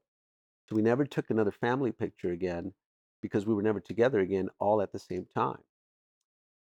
So three weeks ago, I took him to the Rosewood Mayakoba in an hour away from Cancun. hmm So if you don't know what the Rosewood is, there's the Ritz and then there's the Rosewood, right? Is it really? It's above. It's above the Ritz. Oh yeah, oh yeah. Yeah. It's like Michael Jordan's hanging out there for a month right now.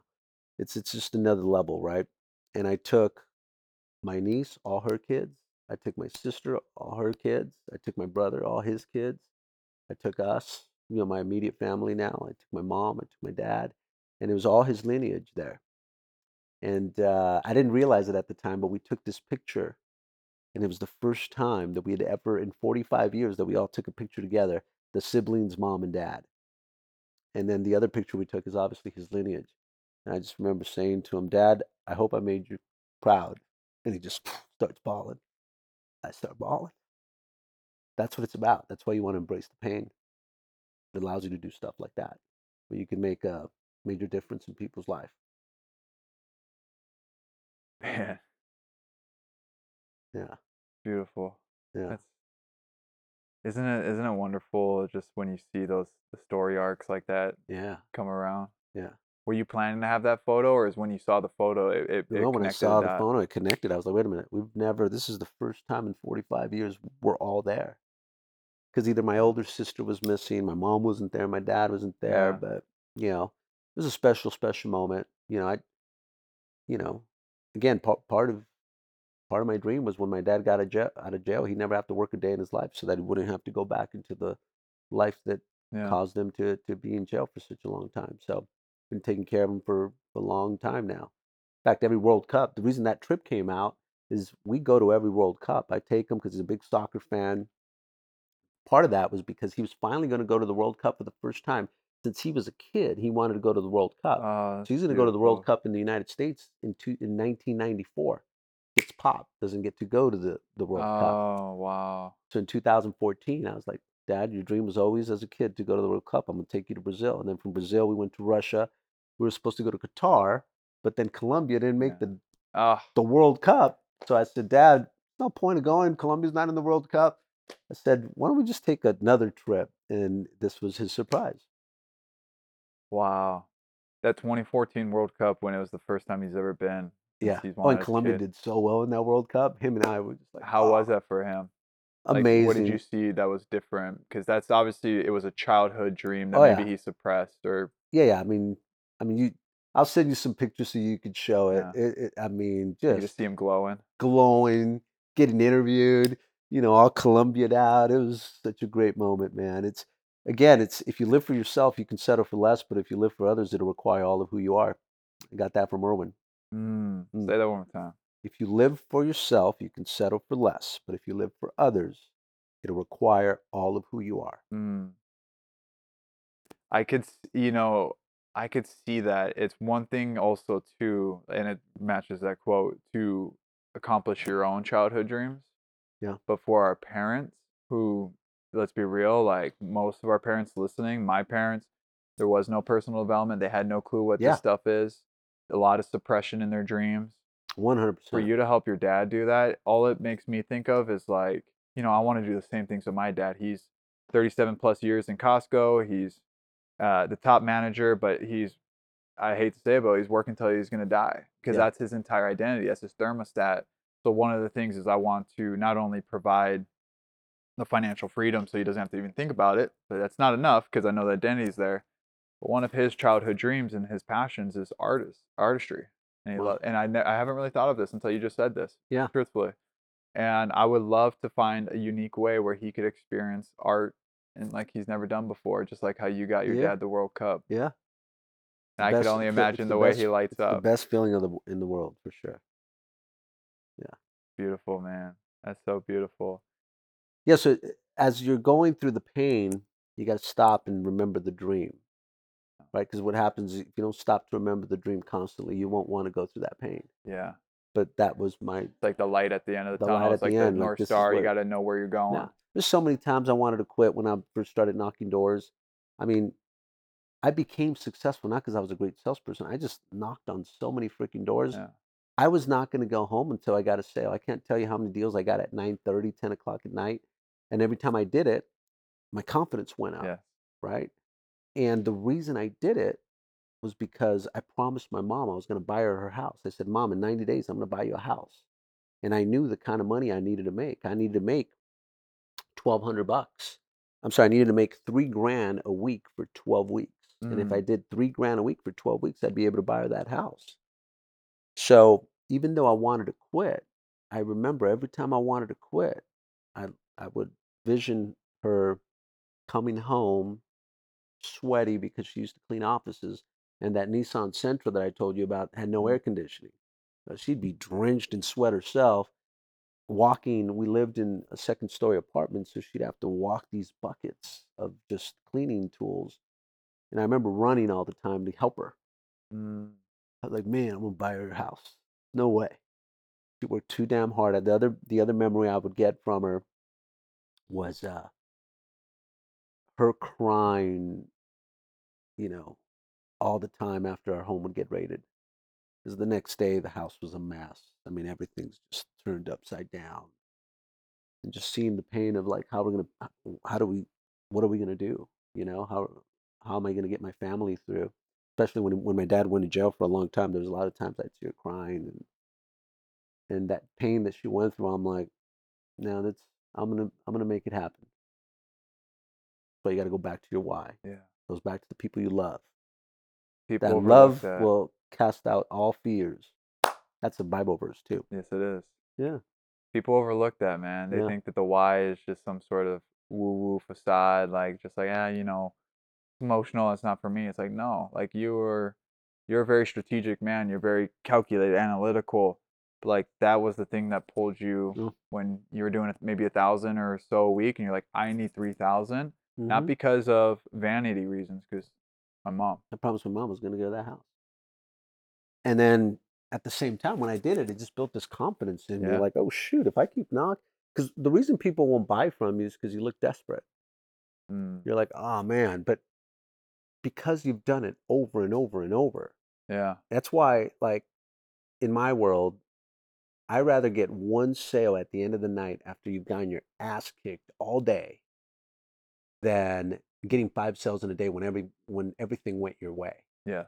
Because it's when everything doesn't go your way and you still have the grit, the fortitude, the resiliency to just get up one more time and get it done. Yeah. That's the confidence builder. So when it was 9 30, 10 o'clock at night I didn't have- I didn't have a sale, you could not see this face desperate because I knew it was just a matter of time. Yes. Why? because I'd done it over and over and over again. Back to only difference between average and elite. The elite can take more pressure. Mm. The elite can take more pain. Life and pain, inseparable. if you're listening, you're not if you're you you are listening right now. The biggest thing that I hear from people is the tests and the struggles they're going through. They don't realize how that stuff pays off in the long run. hmm So if you're going through like a test, a struggle, like you're going through the pain, the the pressure, whatever it is, realize that this man is here today sharing this because your greatest test, if you decide and choose it to be, will be your greatest testimony Amen to and that. you're relating with these people and too too many times people get so you know and it's, it's okay that's how the brain works but they get so in the moment they only are in like how do i get out of this situation which is survival but if you could just step out of that you will still have the struggle but realize you know what this it's, it's always a reframe it's like you know what this is the worst time of my life i am going through a divorce i am going through my kids don't even want to talk to me or whatever it is and you could realize that and be aware of it don't push it away but be Mhm. like you know what who can i help with this when I get through this? What does this look like? I don't know what it's going to look like. Is it a podcast? Is it on stage? It doesn't matter. Mhm. But realize that every test, your test, all these things, people are resonating so much because you went through those tests. Yep. And you saw the North Star that kept you forward. And maybe you weren't at that time consciously thinking that, uh, oh, I'm going to teach this one day because you didn't really realize that's 2017 Mhm. or around that time. But like, if you can listen to this right now and start to have that mindset, you have a competitive edge. You have the strategic edge 100%. because you're going to be able to teach that. I'm glad you brought that up because it's the one thing I forgot when I said when you're building that skill set of grit, fortitude, and resiliency. The other thing that happens and why you want to cultivate, why you want to seek hard things, and why you want to seek and embrace the pain is because you're also building a story Mm, that is going to inspire the masses. See, Yeah. whatever pain you're going through, know that one day when you conquer it, it's going to be the story that changes many, many lives. Do you think we would talk about Jesus if he just, you know, died a peaceful death? Nope. Not as much as as him much. being crucified in the most excruciating way that was in that in history. 100%. He went through the ultimate pain, the ultimate sacrifice. That's exactly what you that just that connected the dots too. It's Boom. like he proved that he could go through the worst, deal with the worst, experience the worst, and for whatever you believe or whatnot, but still has proven to raise back from the dead and to give hope. But if it was just a peaceful death or he, you know, just like died in his sleep or whatnot, like it wouldn't show us that, well, it could have been worse. But it's the same thing for leaders. If you were raised by a single mom, you are 40 years old and you you don't even know what you're doing yet. And I see that all the time. You're 40, 50 years old and and you you're like, well, it's too late for me. I could say it's too early for me, right? I'm mm-hmm. too young. And one day overnight, you'll say I'm too old, right? But if you're 50 years old and you want to get started, use that past 50 plus years as your story. Say, you know what? I'm here to prove that it doesn't matter if you just started, you know, with two years of experience. Mhm. I could do it now because I have this wisdom. I've been, been in this corporate job. I've done these five different, you know, solopreneur jobs and all these things. And I'm here today to now teach you guys how to Yep. do this. That's the story. That's the story. And if, to your point, is if, if you continue to improve in life, which is growth, which gives you the, the, the fulfillment, then you stay young at heart. You start getting Yeah. old at heart when you stop improving. Yes. But if you continue to improve, you're gonna feel young at heart. Like, and, and again, I just I seek hard things. Like now, I want to be like in my fitness. I want to be in the best shape of my life. I want to kick the 21 year old. if you haven't seen this guy yet, I- he I- is definitely in shape. Like, but it's a it's a choice. it's a choice. And you know, at 20s, there's more vanity reasons. Now it's before. Now it's because my body's a big part of my effectiveness. Right. Yes. I'm a better person if I work out. It just so happens that obviously when you work out, it shows it. But at first it was for vain reasons. Now it's more Mhm. for for the mindset, right? Yeah. But I'm constantly trying to challenge myself. Like I want to get better. I want to be better than when I was 21. I want to get better than when I was 30. I want to get better than when I was 45. It's always competing against yourself. And when you compete, competition, if you embrace it, is actually a good thing because Yes. it gets you past your own capacity.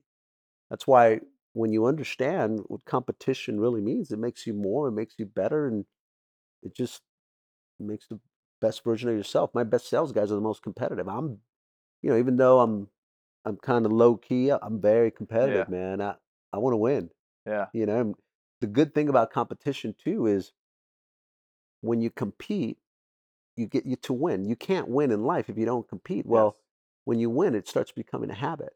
Yeah. And now you, you just get used to winning. And when you lose, you take that. Don't think you're a failure. Mhm. Learn from it. Yeah. Because even the most successful people, like you're in the Hall of Fame for baseball if you strike out seven out of ten times. One hundred percent. Yeah. Like you are still getting in the Hall of Fame if you're hitting around a point three something, like maybe a point four, but you're striking out still six times. Shooting, you're, you're basketball. You miss Mhm. six of your ten shots, you're still a great shooter, especially from the three point range. Like losing is also part of it. Yeah. I'm I'm here not because I haven't fallen, not because I haven't failed, not because I haven't lost. I'm here because I just got up one more time than I fell. I love it. Right? That's so but good, the brother. righteous will fall seven times, feel but like they will friend rise again. Ed or someone, you know, maybe might be talking about this thing called one more, power of one more. Power of one more. Get up one more It Might just be a worldwide, you know, number one book. It's why I love his stuff so much because out of the nothing, you create everything. It was the one more door knock. I could have sat on the curve. I was like, I'm going to get my mom's house. One more door. Bam. Mm. That's where everything was created. That's where confidence was created. Isn't that tie into your, your Lamborghini story? With the where you yeah, the Lamborghini story, that? same thing. Yeah, I'd, I'd love to share it. So this is back my first Lamborghini that I got was back in 2008. The reason this is a special story for me is because it's the first time that I'd ever told myself that isn't for you. The only Mm. time I've ever given up on a dream. And in 2004, I gave up on that dream. I was doing pretty well for myself. Had a Porsche twin turbo, had a Range Rover. It was pretty nice. And I told myself, ah, you don't need a Lambo. That's for people that are doing way better than you are Mhm. and so I, I went away from it. Finally, in 2006, you know, real estate was booming, and all these young kids were driving Lamborghinis. And again, I'm very competitive. And I think at the time I must have been what 27, 28. No, I was 30. And I see all these kids that are like 23, 22 driving Lambos. I'm like, wait a minute, did I just get passed up? I thought to myself, wait a minute, that Lambo is what I've always wanted. Why did I say I couldn't get it? So I went to the dealership. I took action before I had what I needed. I go to the Lambo dealership and I realize the car is worth 300 grand. So then I ask questions about how to finance it. They're like, oh, we have a 12 year plan, a five year plan. And what I realized after, if I would have financed it, that car would have cost me 550,000 because it was like a 7% interest rate. oh my god! And I said to myself, there's no way I'm going to pay that much money. That's like a house. So if I buy this house, I'm going to buy it cash. And then to make me feel better about myself, I said, okay, if I'm going to buy it, I'm going to buy it using a different sort of income than the one I have today. Mm. So that's how, at this point, I had stopped knocking on doors because I already had teams and they were knocking, and I was more in the office doing the training. Mhm. So I decided to work from six to ten. So I'd work from eight a.m. to five thirty. Five thirty, our office is in Downey, so we I drive to at six o'clock Watts, Compton, all those areas where there's a lot of crime. Then I knock for four hours, and I gave myself a two-year goal to buy this car cash in two years by my thirty-second birthday. And of course, a year and ten months pass, and I only have one hundred fifty-five thousand dollars saved. And I remember thinking to myself, I know it seems impossible, but you know what? I'm going to keep knocking until my birthday. And we're going to figure this out, but I'm going to get this car. And I just kept focus again, what can you focus on? I could continue knocking until the end. Mhm. Sure enough, 2 weeks later I get a call from my broker at the time. Says, "Hey, I found your Lambo. It's the color you want. It's the black shaded window uh, the the lights in the back, that black Mhm. what's it called? Smoke look Okay. with the wheels just the way you want them. And he says, I found your car. And I said, Yeah, I don't have the money yet. I only have 165,000 now. And he says, No, no, no. You don't understand. This guy has six Lamborghinis. He just bought one for his wife. The wife doesn't want to drive it. So he's willing to sell it and he's willing to sell it to you for 150. And I said to myself, Is it stolen? I said, The only reason I'm going to give this guy 150 grand is if he gives me the pink slip. Yeah. So he says, Well, he doesn't have the pink slip, but he'll go to the bank with you. You pay the 150, he'll pay the 110 to get rid of it, and the car is yours. Wow. So I went to the bank the next day, paid 150 for a brand new 2008 Lamborghini. Which was like 300k around 300K. Yeah. He owed 260 because he had already given a big down. Yeah. And you know, the moral of that story is that God will start putting the right people in front of you. You just focus on what you could focus on, right? But what Mhm. happens is people start focusing on the impossible. I believe one of my favorite proverbs again is um, faith in um, what is it? Um, death and life are in the power of the tongue. Yes. I believe when you declare something, it happens. And I believe that if I would have said, There's no way I'm going to get this car, it would have never happened. But because I said, I know it seems impossible, but we're going to figure it out. I'm going to keep focusing what I can control. It's the story of my life. God has always put the right people in front of me to make the impossible possible. that is the death and life is at the power of the tongue. Mm-hmm. What you say is what you speak out in existence, but even before what you say, it's what you your thoughts, your emotions, your beliefs are what determine what you say. So you definitely had some sort of work where you believe that things are possible, you had a belief in yourself, you felt the resistance and test of like I almost quit on this this dream Yeah. because your beliefs, which was probably through some just the hard work, the the confidence you built, the wins, that allowed you to speak out that thing of like, I'm just gonna see what it is. And Yeah. and, And you then- would have never could have you could have never guessed that this guy would have a Lambo brand new of your style out there for your broker to find at half the And he had price. six. Right. I mean, to him, 110 was probably 10 bucks. And, um, but my mom taught me that. She said, be careful with what you speak. Mm, And that's why with my kids, I'm very careful with what I say to Mm. them. Very, very careful. And I'm always trying to speak life into them. And even if I get upset, I, I'm very careful with the words because Well, they're subconscious. give us an example. Like, uh, you know, there's gonna be a lot of parents for sure, and I want to hear too, because one day I'm sure I'll be a parent. Like, when your kid messes up or did something, maybe like really, really that pissed you off. How did how did you handle that, or what's the the shift for you? Well, words, again, death are in the power of the tongue, right? So, you know, you never want to call your kid stupid. Mm, You never want to call them a dumbass. Like, I've seen other parents do that, yeah. by the way.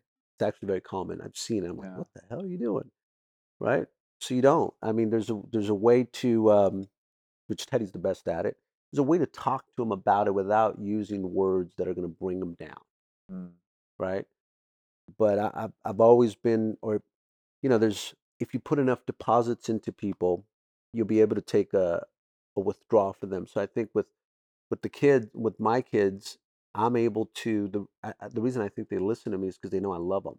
yeah. But if all you do is you're showing them hate or anger, then they're not going to take too well with So you were depositing with love, and the that's where the love, and then and then you could come. withdraw that again. You could withdraw that, right? I don't think many people think about So- that for kids. They think Yeah. about it for business Yeah, relationships, but not kids. you know, I think of it with kids all the time, and I just say, Cruz, that's you're not supposed to do that. Like you can't be just letting fear. Sometimes they'll just start crying and doesn't stop crying, right? And Yeah. sometimes I get like, oh, you know.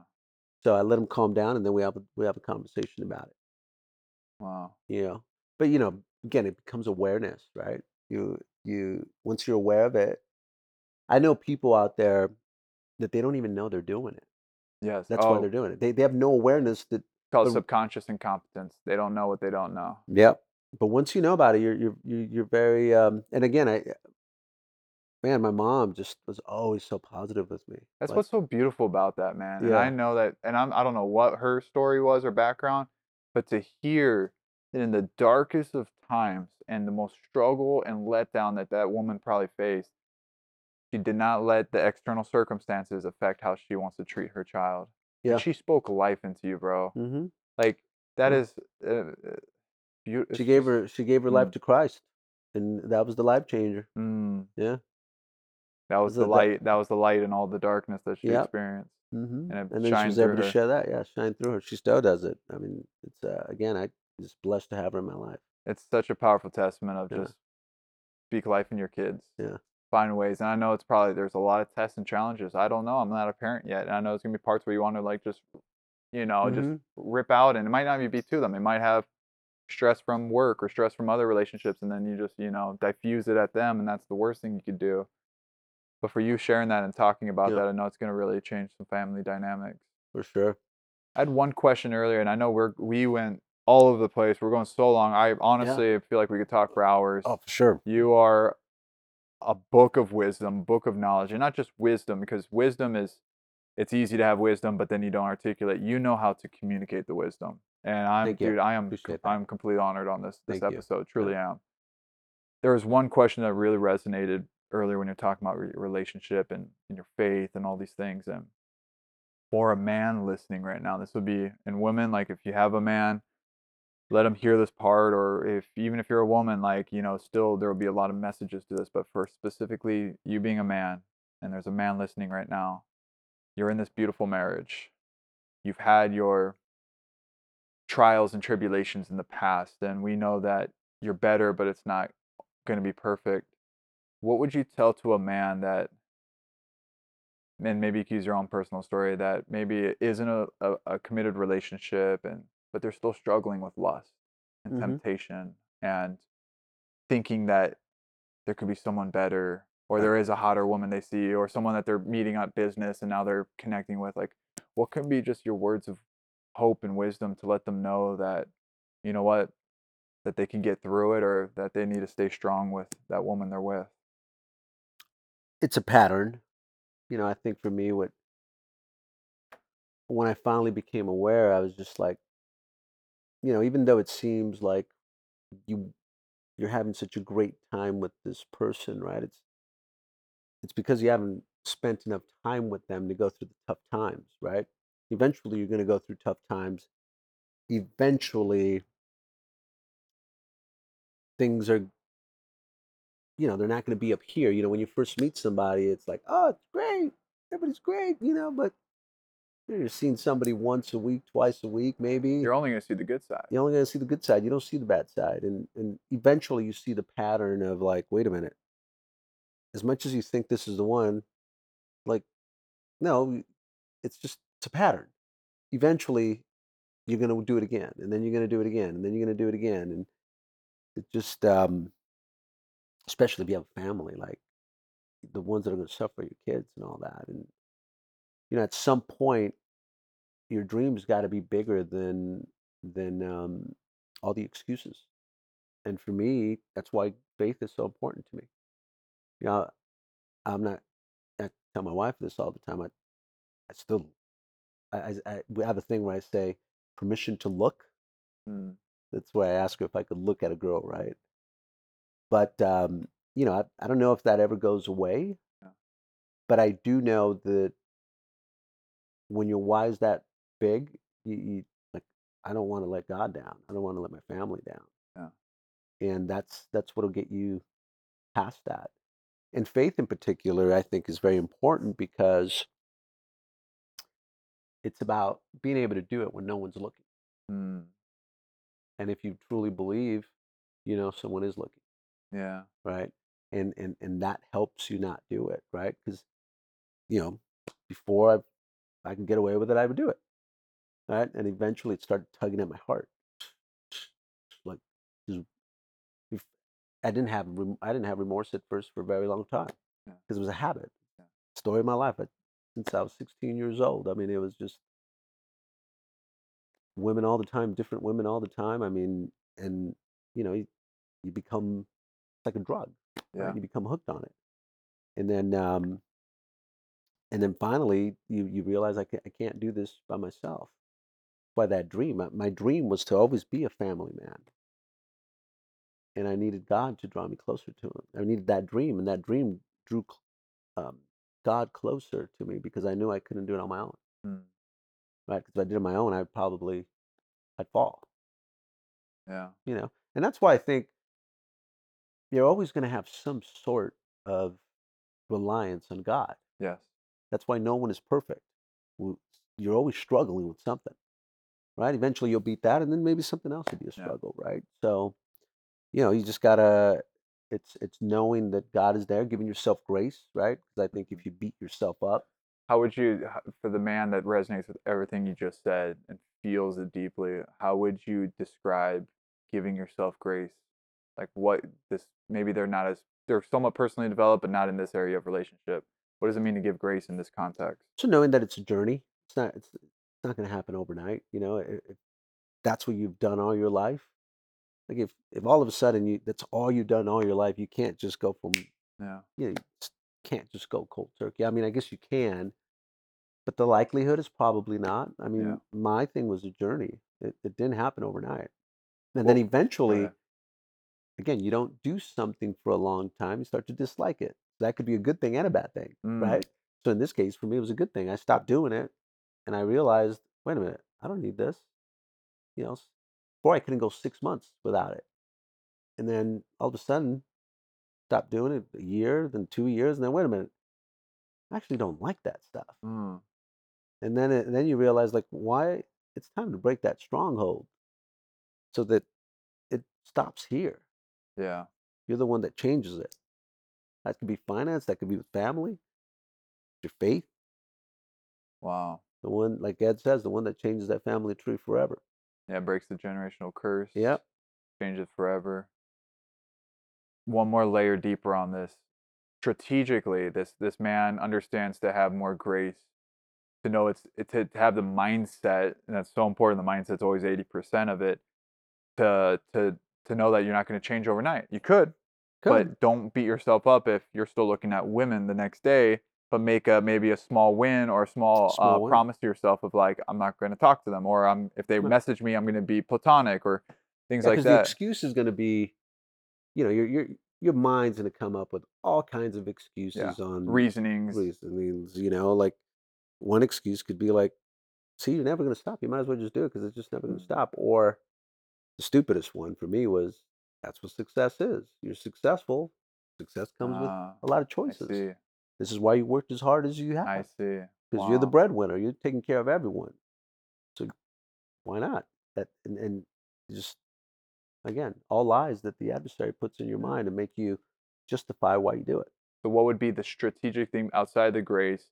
They've been struggling, but maybe they're kind of still in the loops, and one of their reasonings Yeah. are, you know, this. Uh, yeah, a lot of it nowadays, especially, and I've I felt this in my relationship as well on both sides. Is when you're doing business and you're successful, and you're working with both men and women, Mhm. and you're attractive, and and there's just you also have a good energy to you, like there it's going to be inevitable in the sense of uh, people will come into your life of like, well, that woman's attractive or that man's attractive, and Mhm. you guys are doing business, but maybe that could be a reason. So if that's happening for someone, what would be the the thing that can help them start to break this pattern you talk about? What's the strategic thing they could start doing?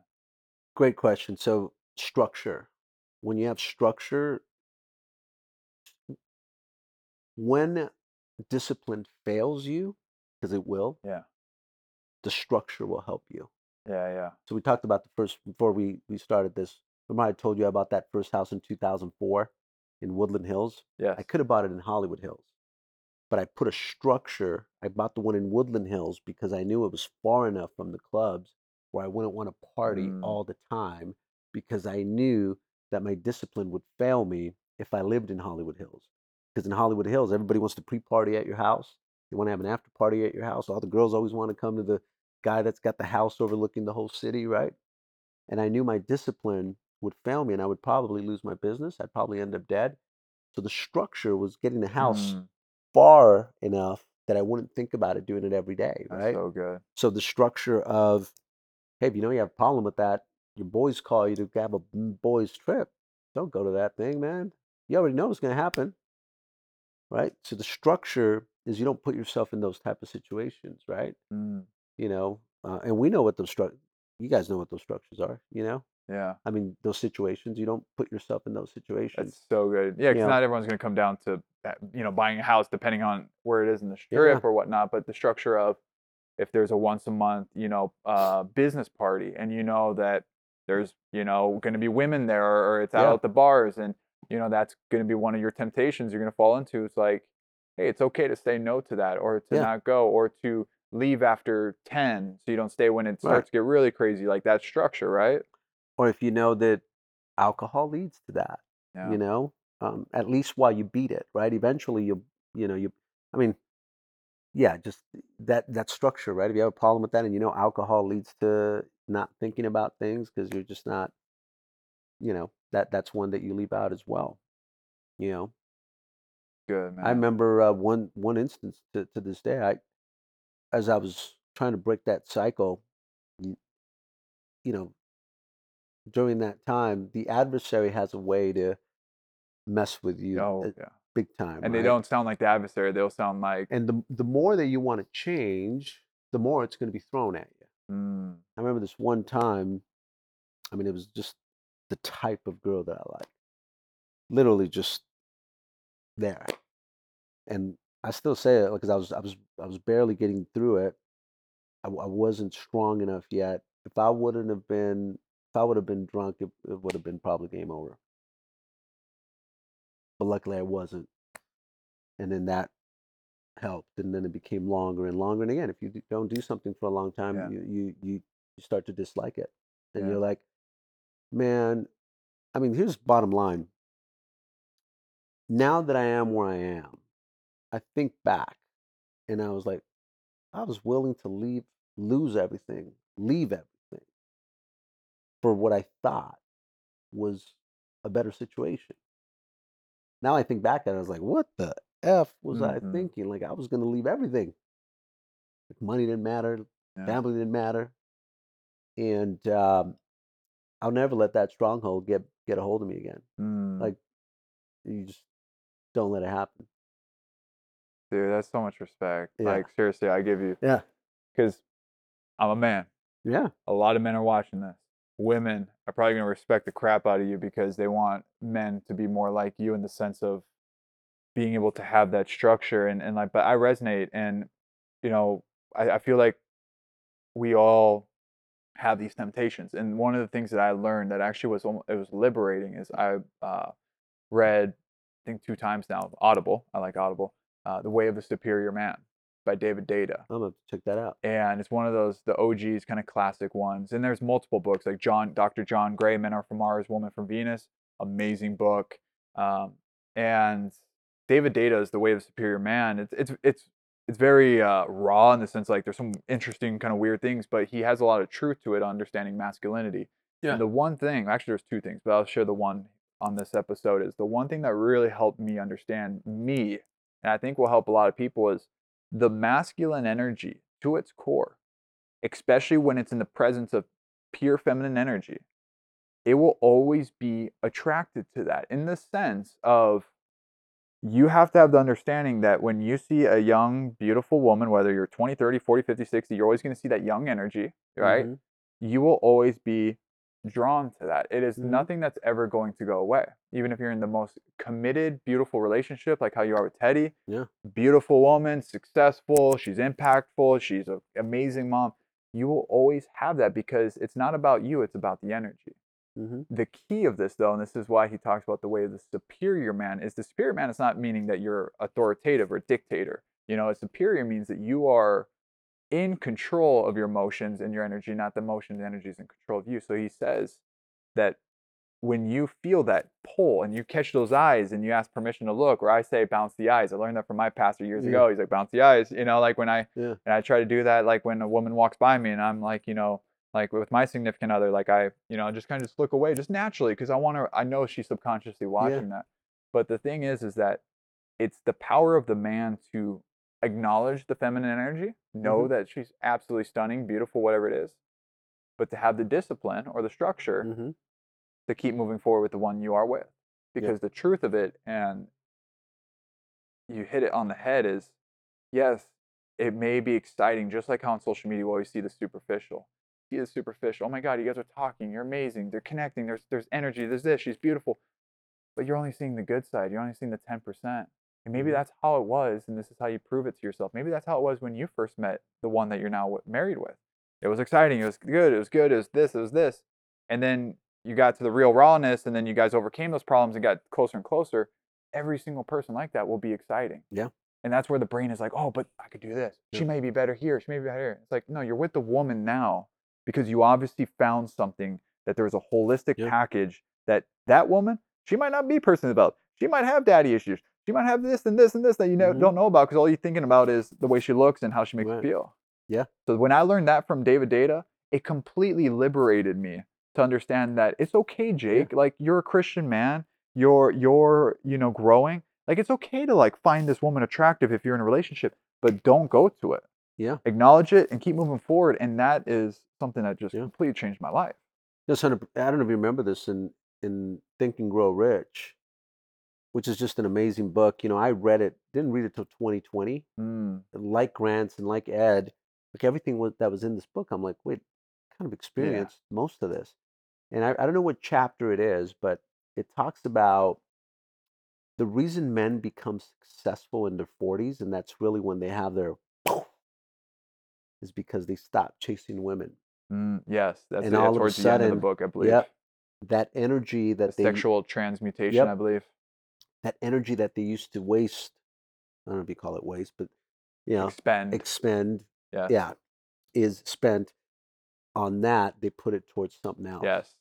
right? That's it, and now that, exactly and, it. and when I read that, I was he was talking about this in the 19 like 20s or whatever that was written. well, and that's the thing, right? He he he literally interviewed all these successful people. What was it like, forty of them? Yeah. Which would in this case would in this year would be billionaires. Back then they were millionaires. Yeah. and they all talked about the same thing and that's what they all had in common and yeah it's just you know you take that attention and you put it somewhere else and you could do some amazing amazing things And you it's know a prime example with what you've created.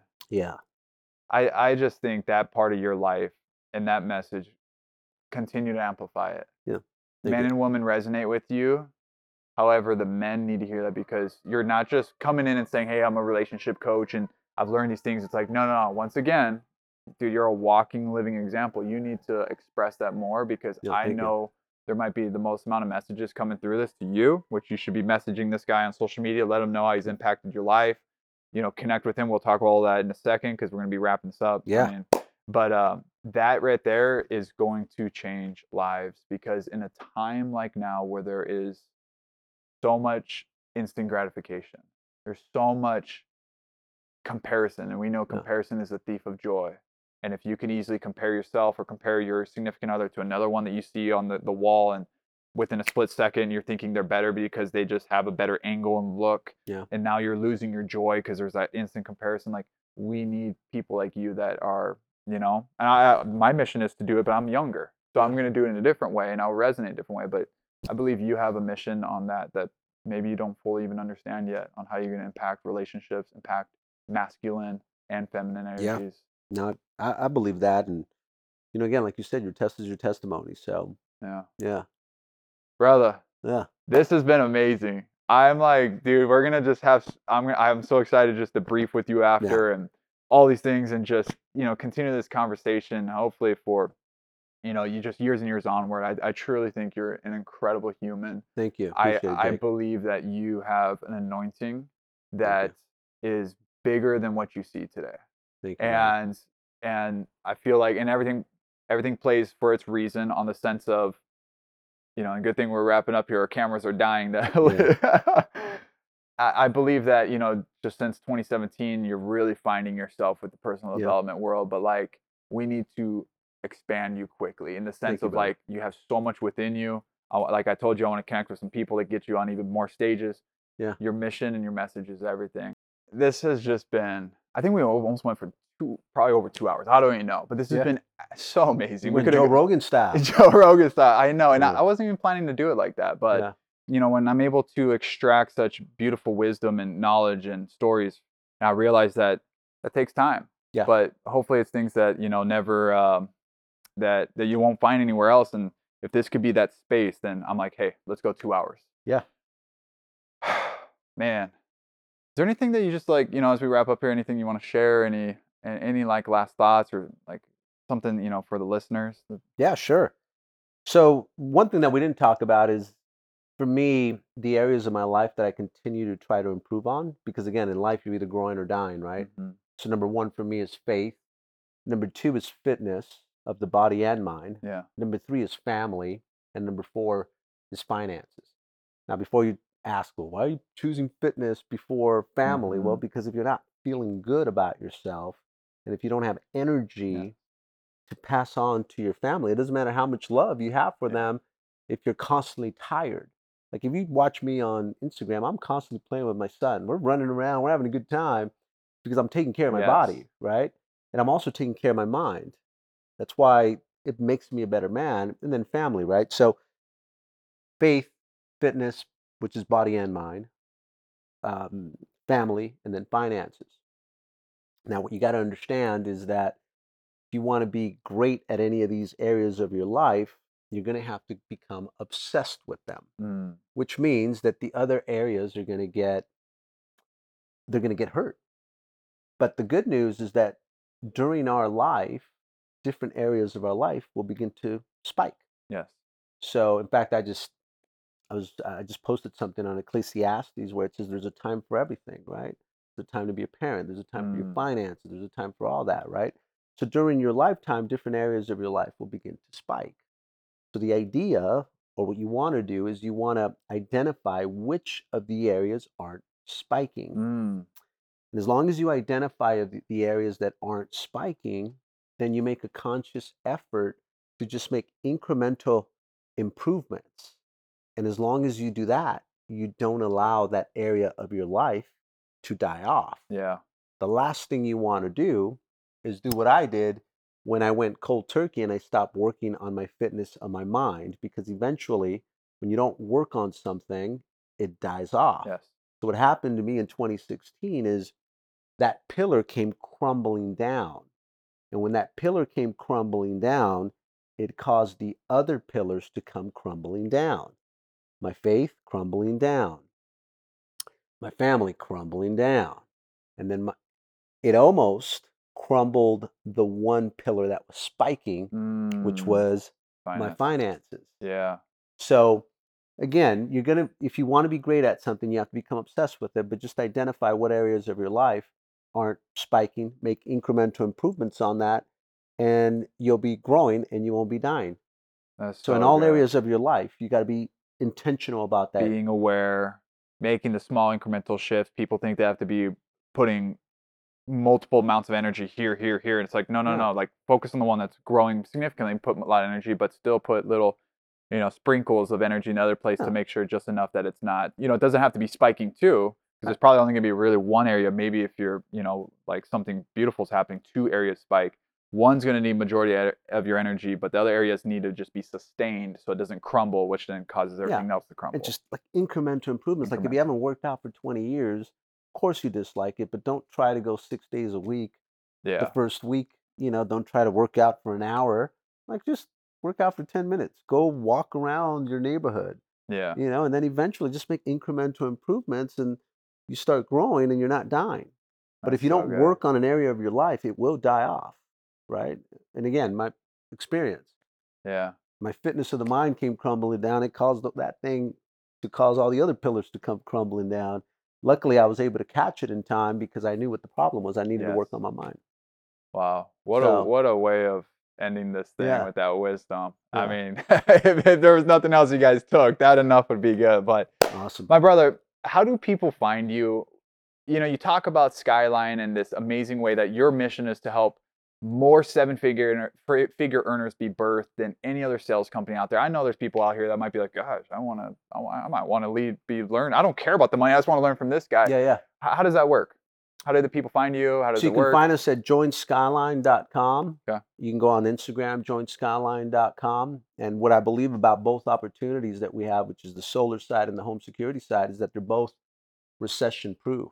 yeah. You know, and fear sharpens listening. And what happens when fear comes in, people are reminded of what matters most, which is their family, Mhm. their home, you know, and obviously they're scared, so they want security. And then the other piece is the solar part, and we do a bundle package. And solar is the same thing. It's a recession proof because no matter how broke you are, or you know, economies come, you know, crumbling down, people need to pay for power. Yes. And solar allows you to cut that power bill in half, and it's no cost. You literally are taking the power bill and you're cutting it in many cases, you know, giving them a discount on that where they're going to pay less for solar than they would with power. So it's like an front. irresistible offer. Like it's Yeah. You just got to know the skills, learn, learn the the the benefits, but also the emotional reasons, and you're gonna crush Yeah. it. Is This And what I love about it the most is that as long as you have a willing heart, Mm, you can succeed at this. We can teach you everything because we can teach you the skill set. Again, I go back to me, 15 years old, couldn't complete yes, sentences, yes. uh, sweating. And uh, in fact, one of my guys that just started with us six months ago. I love the guy so much because he reminds me of me so much. And uh, he started about seven. Well, now it's going to be about a year. But when he first started, he couldn't complete sentence. He was a Mm. chef, had a hard time, very timid, and now he's our number one sales guy in the company on the solar side. Brought his family over from the Philippines. When he first started with us, he said, "Hey, my dream is to bring my my daughter and my and my uh, wife to the U.S." That's and he worked his butt off and you know now he's making you know 70 grand 80 grand a week you know it's oh my it's, um, gosh. uh pretty cool yeah Dude. Yeah. So, and then anyone in the nation can do this, correct? Yep. So, can it be done? Uh, what if like they're not in California or you know? yeah no we're nationwide, Nationwide. so you know what um pretty much and then we have programs where you know as long as as, as they're a good fit we'll fly them to areas where we'll, i'll put them with the our top guys. Because see again goes back to common sense and drive. You need two things to make six figures seven figures eight figures a year. You need to find an opportunity that allows you to make that kind of money. Yes. and then the second thing you need is you need to find someone who's done it before the thing. who has a vested interest in your success that's going to help you do it. yeah. If you look at the story of my life, that was it. I found an opportunity that allowed me to make that kind of money because $70,000 a year at 21 years old, there's only so much money I would have made at that call center. Like the most I probably could have got to, maybe by 28, I could have started making 250 grand, but I wanted to make 100 grand at 21. I didn't want to wait eight more years to make 100 Yeah. grand. So I found an out, and I found an opportunity that allowed me to make that kind of money. And then I found someone who was willing to teach me, which was the VP of sales, who had a vested interest in my success to help me do it. And here we are today. and there's a lot of very very well equipped people that are listening right now that are on the wrong vehicle and that's Yeah. when they get capped out maxed out 100%. and so all they need is the right vehicle and the right mentorship opportunity mentorship as you mentioned Mm-hmm. Yeah. and now they're just gonna Yeah. take off and i And- believe it and- man i believe in it because i believe in you and i believe that you have like if i was to work with you and you know be part of this like i believe in it because i know that you have my best interest in mind so you're influencing me not manipulating best interest of yours would be you're going to manipulate me and you wouldn't have a company this size Right. Yeah. but you truly care about the person's outcome first and that's i mean gosh there's some people that i could see right now that if they joined you listening like they would blow it up and maybe Yeah. this is just the opportunity that they've been waiting for that they tried some other things and it wasn't working or it just didn't feel right and now they can come in here and start with personal development and the paycheck comes from behind Yeah, and, and, and you that's what I love about what we're doing too is, you know, especially now with personal development, it's everywhere, right? And you can pay for different master classes. And the problem is most of the people that are doing it, they don't have a vehicle to show Yes. you yeah on how to make the money now, right? So the beauty about Skyline is we're going to give you the education, but then while we give you the education, we're going to say, here's the vehicle. And why that's so close to my heart is again, it goes back to my story. Remember the call center that I worked for? yes They worked on my mind every day for an hour. for an hour That's why when you join Skyline, you're going to get a lot of personal development because I I, want to give back the way that call center gave back to me. And then I'm also going to show you here's the vehicle for you to knock it out and change your family tree forever. Wow, we're gonna have to we're gonna have to find a way to have some synergy. I, I train on optimizing influence and sales. It's Yeah. like my my master oh, workshop. So I nice. didn't I didn't know that you did that, but Yeah. For people listening, join Skyline. Yeah. That's where you find them. Um, and then if you want to find me on my personal one, Yes. it's at Ted Winator, Ted Winator. T E D W I N A T O R. If you're wondering why I have the name Ted Winator, it's because my wife used my wife and I used to share our account. Oh, okay. And when she became big on Housewives, she started her own account. So I said, Well, can I have the old account? she said, Yes, as long as you don't change the name oh and you keep it Ted Winator. Teddi and Edwin. So there we go. I heard, by the way, random thing that you were uh, MySpace of the week, person of the week, I was- back on MySpace. let's, let's finish it up with that. You got to share this real quick. yeah, where'd you find that one from? I I just, you know, through the grapevine. That was a nice little win under my belt. I was uh, Yeah. MySpace of the man, MySpace man of the week.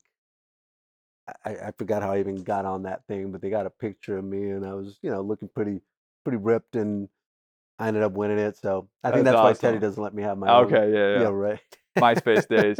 Anyways, brother, thank you so much for Yeah. sharing this. Once again, I acknowledge for the man you are. I acknowledge for the people that have been impacted and will continue to be impacted in in ripples of that through your wisdom, through your stories, through your experience, for not saying no, for not taking, you know, failure as an answer, and also letting your faith carry even through the toughest of times. Oh. So many beautiful things, brother. Yeah. Find this man, send him a message, let him know how he impacted your life, and learn more about Join Skyline, see how he could help you or whatever feels best. But at the end of the day, find this man and let him know the impact he created. Until then, guys, I just want to say, as we wrap up here on the Strategic Life podcast, the one thing I could say is that if you're here at the end of this episode, this is going long, please just share this with someone that you know that his message can truly just give the shift. You know, give the shift in the paradigm that they've been believing. Send this to them. Let them know. Send them a personal message and say, hey, this is a long one, but it's it's one that's worth it.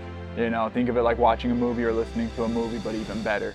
And send it to them and let them know why you're thinking of them because that truthfully can be the one thing that just sets them on a whole new path. And his message, you already know that. So that's all I got to say.